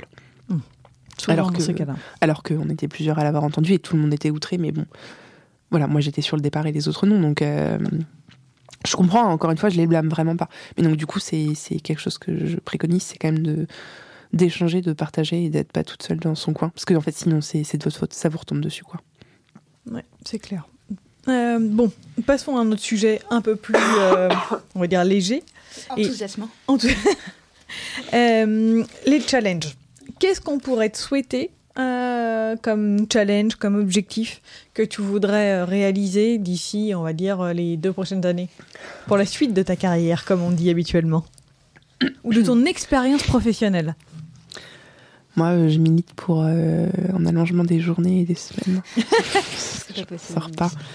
Un Euh, allongement pour du repos. Oui, oui, bien sûr, évidemment. Euh, je je vais pas pouvoir répondre à cette question parce que je travaille sur plusieurs choses, mais qui sont, euh, qui sont top secrètes. Telle une blogueuse mode, je, je vous en dirai plus sur les prochaines collaborations bientôt. Trop hâte de pouvoir vous en parler. Euh, voilà, mais pour l'instant, comme je, je suis prise par le temps, ça n'avance pas autant que je voudrais, ni aussi rapidement que ce que je voudrais. Donc, euh, pff, bah, je, je voudrais. Là, la Calam Consulting est en train de grandir. Euh, je pense que d'ici deux ans, je serai très contente si ça a encore plus grandi. Euh, si je suis à la tête d'une petite équipe euh, aussi sympa que je suis en train de me créer. Et, euh, et toujours plus de. Non, pas toujours plus de boulot. Non, on a dit qu'on voulait travailler moins, non? Non, on a dit qu'on voulait trouver un équilibre entre la vie pro et la vie perso. Ouais, ouais, je suis pas hyper forte sur l'équilibre. je suis pas hyper forte sur ça. Donc, euh, non, bah, en tout cas, des projets toujours euh, aussi enthousiasmants avec des gens qui me font confiance. Euh, je suis ravie de ça. euh, et qui ont envie de bosser avec moi. Et qui ont envie d'avancer et de, de créer une nouvelle dynamique dans leur département. Ça, c'est vraiment, c'est génial. Donc, si ça pouvait continuer sur cette lancée et si on pouvait ne pas mettre 20 ans à rattraper les 20 ans de retard euh, du délégué Labs US, ça, ça, ce serait vraiment mon achievement.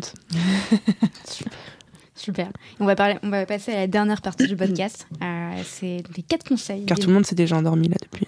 Ouais, bah personne, mais- euh, mais depuis euh, une minute Vous avez des 30, stats, hein. non? Parce qu'il y a des gens, à un donné, Ouais. ils doivent, ils doivent laisser tomber quoi. J'ai des stats de rétention, non, figure-toi qu'elles sont très bonnes. Et d'ailleurs, encore une fois, pour revenir sur la longueur des épisodes, euh, tu- tu- ça va peut-être t'étonner, mais les épisodes qui fonctionnent le mieux sont les épisodes qui sont les plus longs.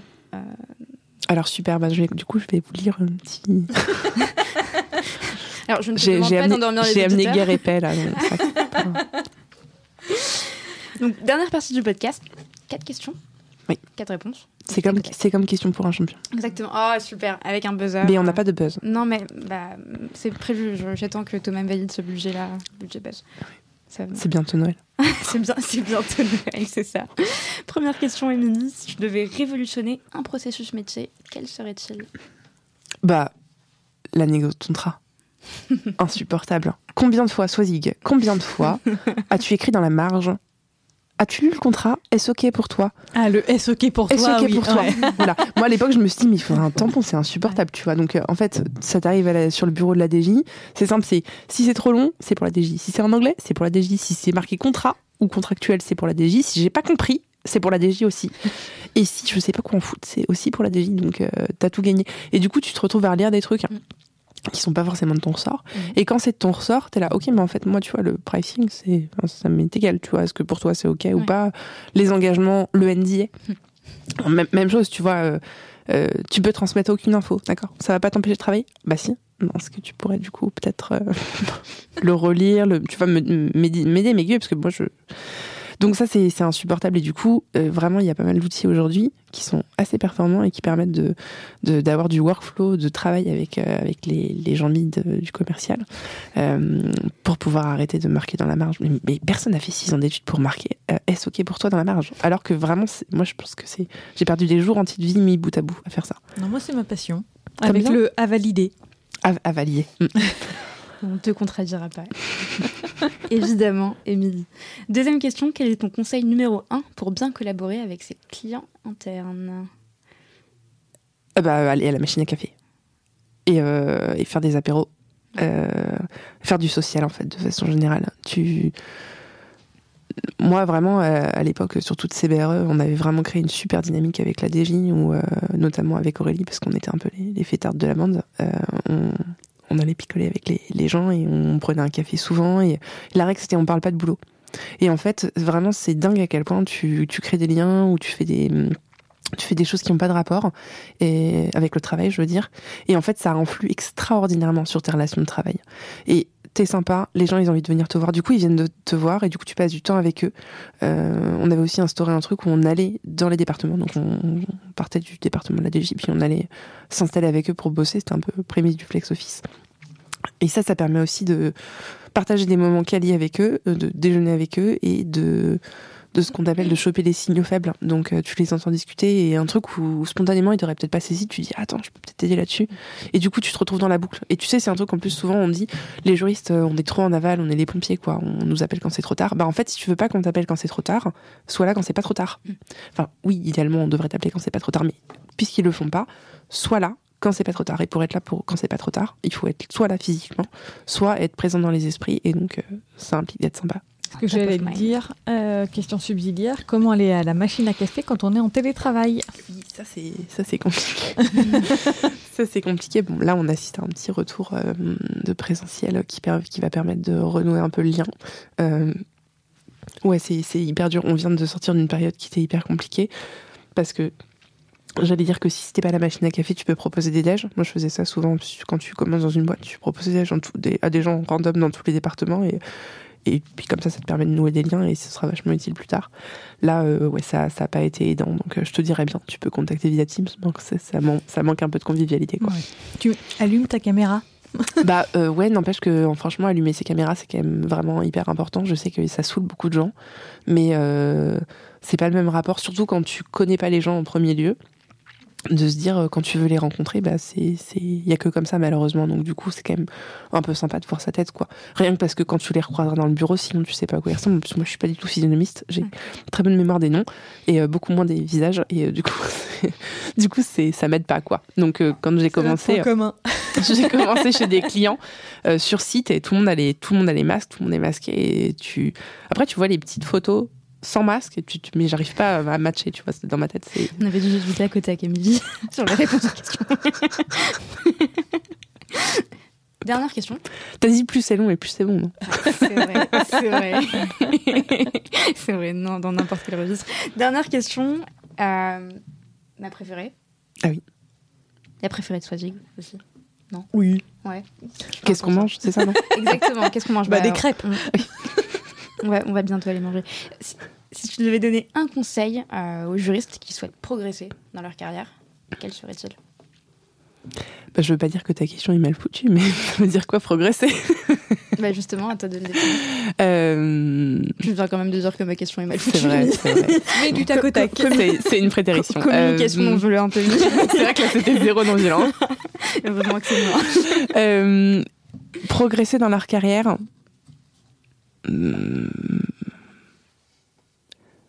Faut, faut, bah, c'est difficile, mais il faut avoir un, un peu un sixième sens. Et pour avoir un sixième sens, soit tu l'as, soit euh, tu regardes vachement autour de toi. Donc, faut être observateur, en fait, je pense. Donc, vu que c'est quand même assez large comme question et que ça s'adresse euh, à tout type, euh, essaie de réfléchir à ce à quoi tu veux tendre. Et puis, regarde ce qui se fait ailleurs. Et puis ensuite, du coup, il faut tracer le chemin entre là où tu es aujourd'hui et ce à quoi tu veux tendre. Mais en fait, ça a l'air tout con dit comme ça, mais euh, quand tu commences ta carrière, en plus, tu sais pas vraiment ce vers quoi tu veux tendre. Et puis parfois, tu es dans une phase de ta vie où tu es un peu confort et puis tu sais pas vraiment ce vers quoi tu veux tendre. En fait, c'est une question qu'on se pose pas forcément. Donc déjà, il y a est-ce que tu veux progresser dans ta carrière? Et euh, la réponse peut être non, c'est ok. Euh, soit tu veux progresser et si oui, tu veux progresser vers quoi? Et en fait, du coup, tu vois, c'est pas qu'elle était mal foutue ta question, c'est qu'en fait, elle était vraiment hyper pertinente. C'est pro- d'accord, progresser, mais progresser vers quoi? Déjà Est-ce que tu veux? Et si oui, vers quoi? Et ensuite, ben, regarde un peu autour de toi. Donc sois curieux. Sois curieux, ouais. Et, euh, intéresse-toi et puis rencontre plein de gens. Moi, je trouve que c'est ça qui aide vachement, c'est que en fait, rencontre des gens, demande-leur ce qu'ils font dans leur job, euh, échange avec eux, et puis ça va te donner une idée assez précise de si ça te plaît ou si ça te plaît pas, quoi. Et on est, nous, on est très contente de rencontrer des gens aussi cool que, que toi Tu et que tous nos invités. C'est sympa, ce job. intéressant. Ouais, toujours. Ouais, c'est hyper sympa. Ouais, c'est hyper enrichissant, mais c'est hyper sympa de le partager. Il n'y a pas de métier Playmobil euh, podcaster en revanche, Non, non, non. tu vois. Non. Je, je pense que Play- Playmobil est assez rétrograde en fait. hein, Ouais, en réalité, ils totalement. sont pas très adaptés à la société. euh. Je, je pense qu'ils seraient ravis qu'on leur fasse euh, des propositions. Bah, je, je vais m'y atteler dès que Un j'arrive mail 4 commun. minutes. Super. que tu n'as pas. que tu n'as pas. Un grand merci. euh, Merci à vous pour l'invitation. grand, grand Merci, merci, Émilie. Et, euh, et ouais, et puis euh, bon courage pour, euh, pour la suite. Euh, on voit que ton équipe commence à, à grossir, donc c'est super chouette de voir, de voir que tu recrutes. Bonne charge de travail. Ouais. et, puis, on te souhaite ouais, d'être entouré de, de superbes personnes et de continuer à grossir avec, euh, avec euh, Calem Consulting. Et puis à très bientôt, du coup. À bientôt sans doute. Merci beaucoup. Merci. Merci.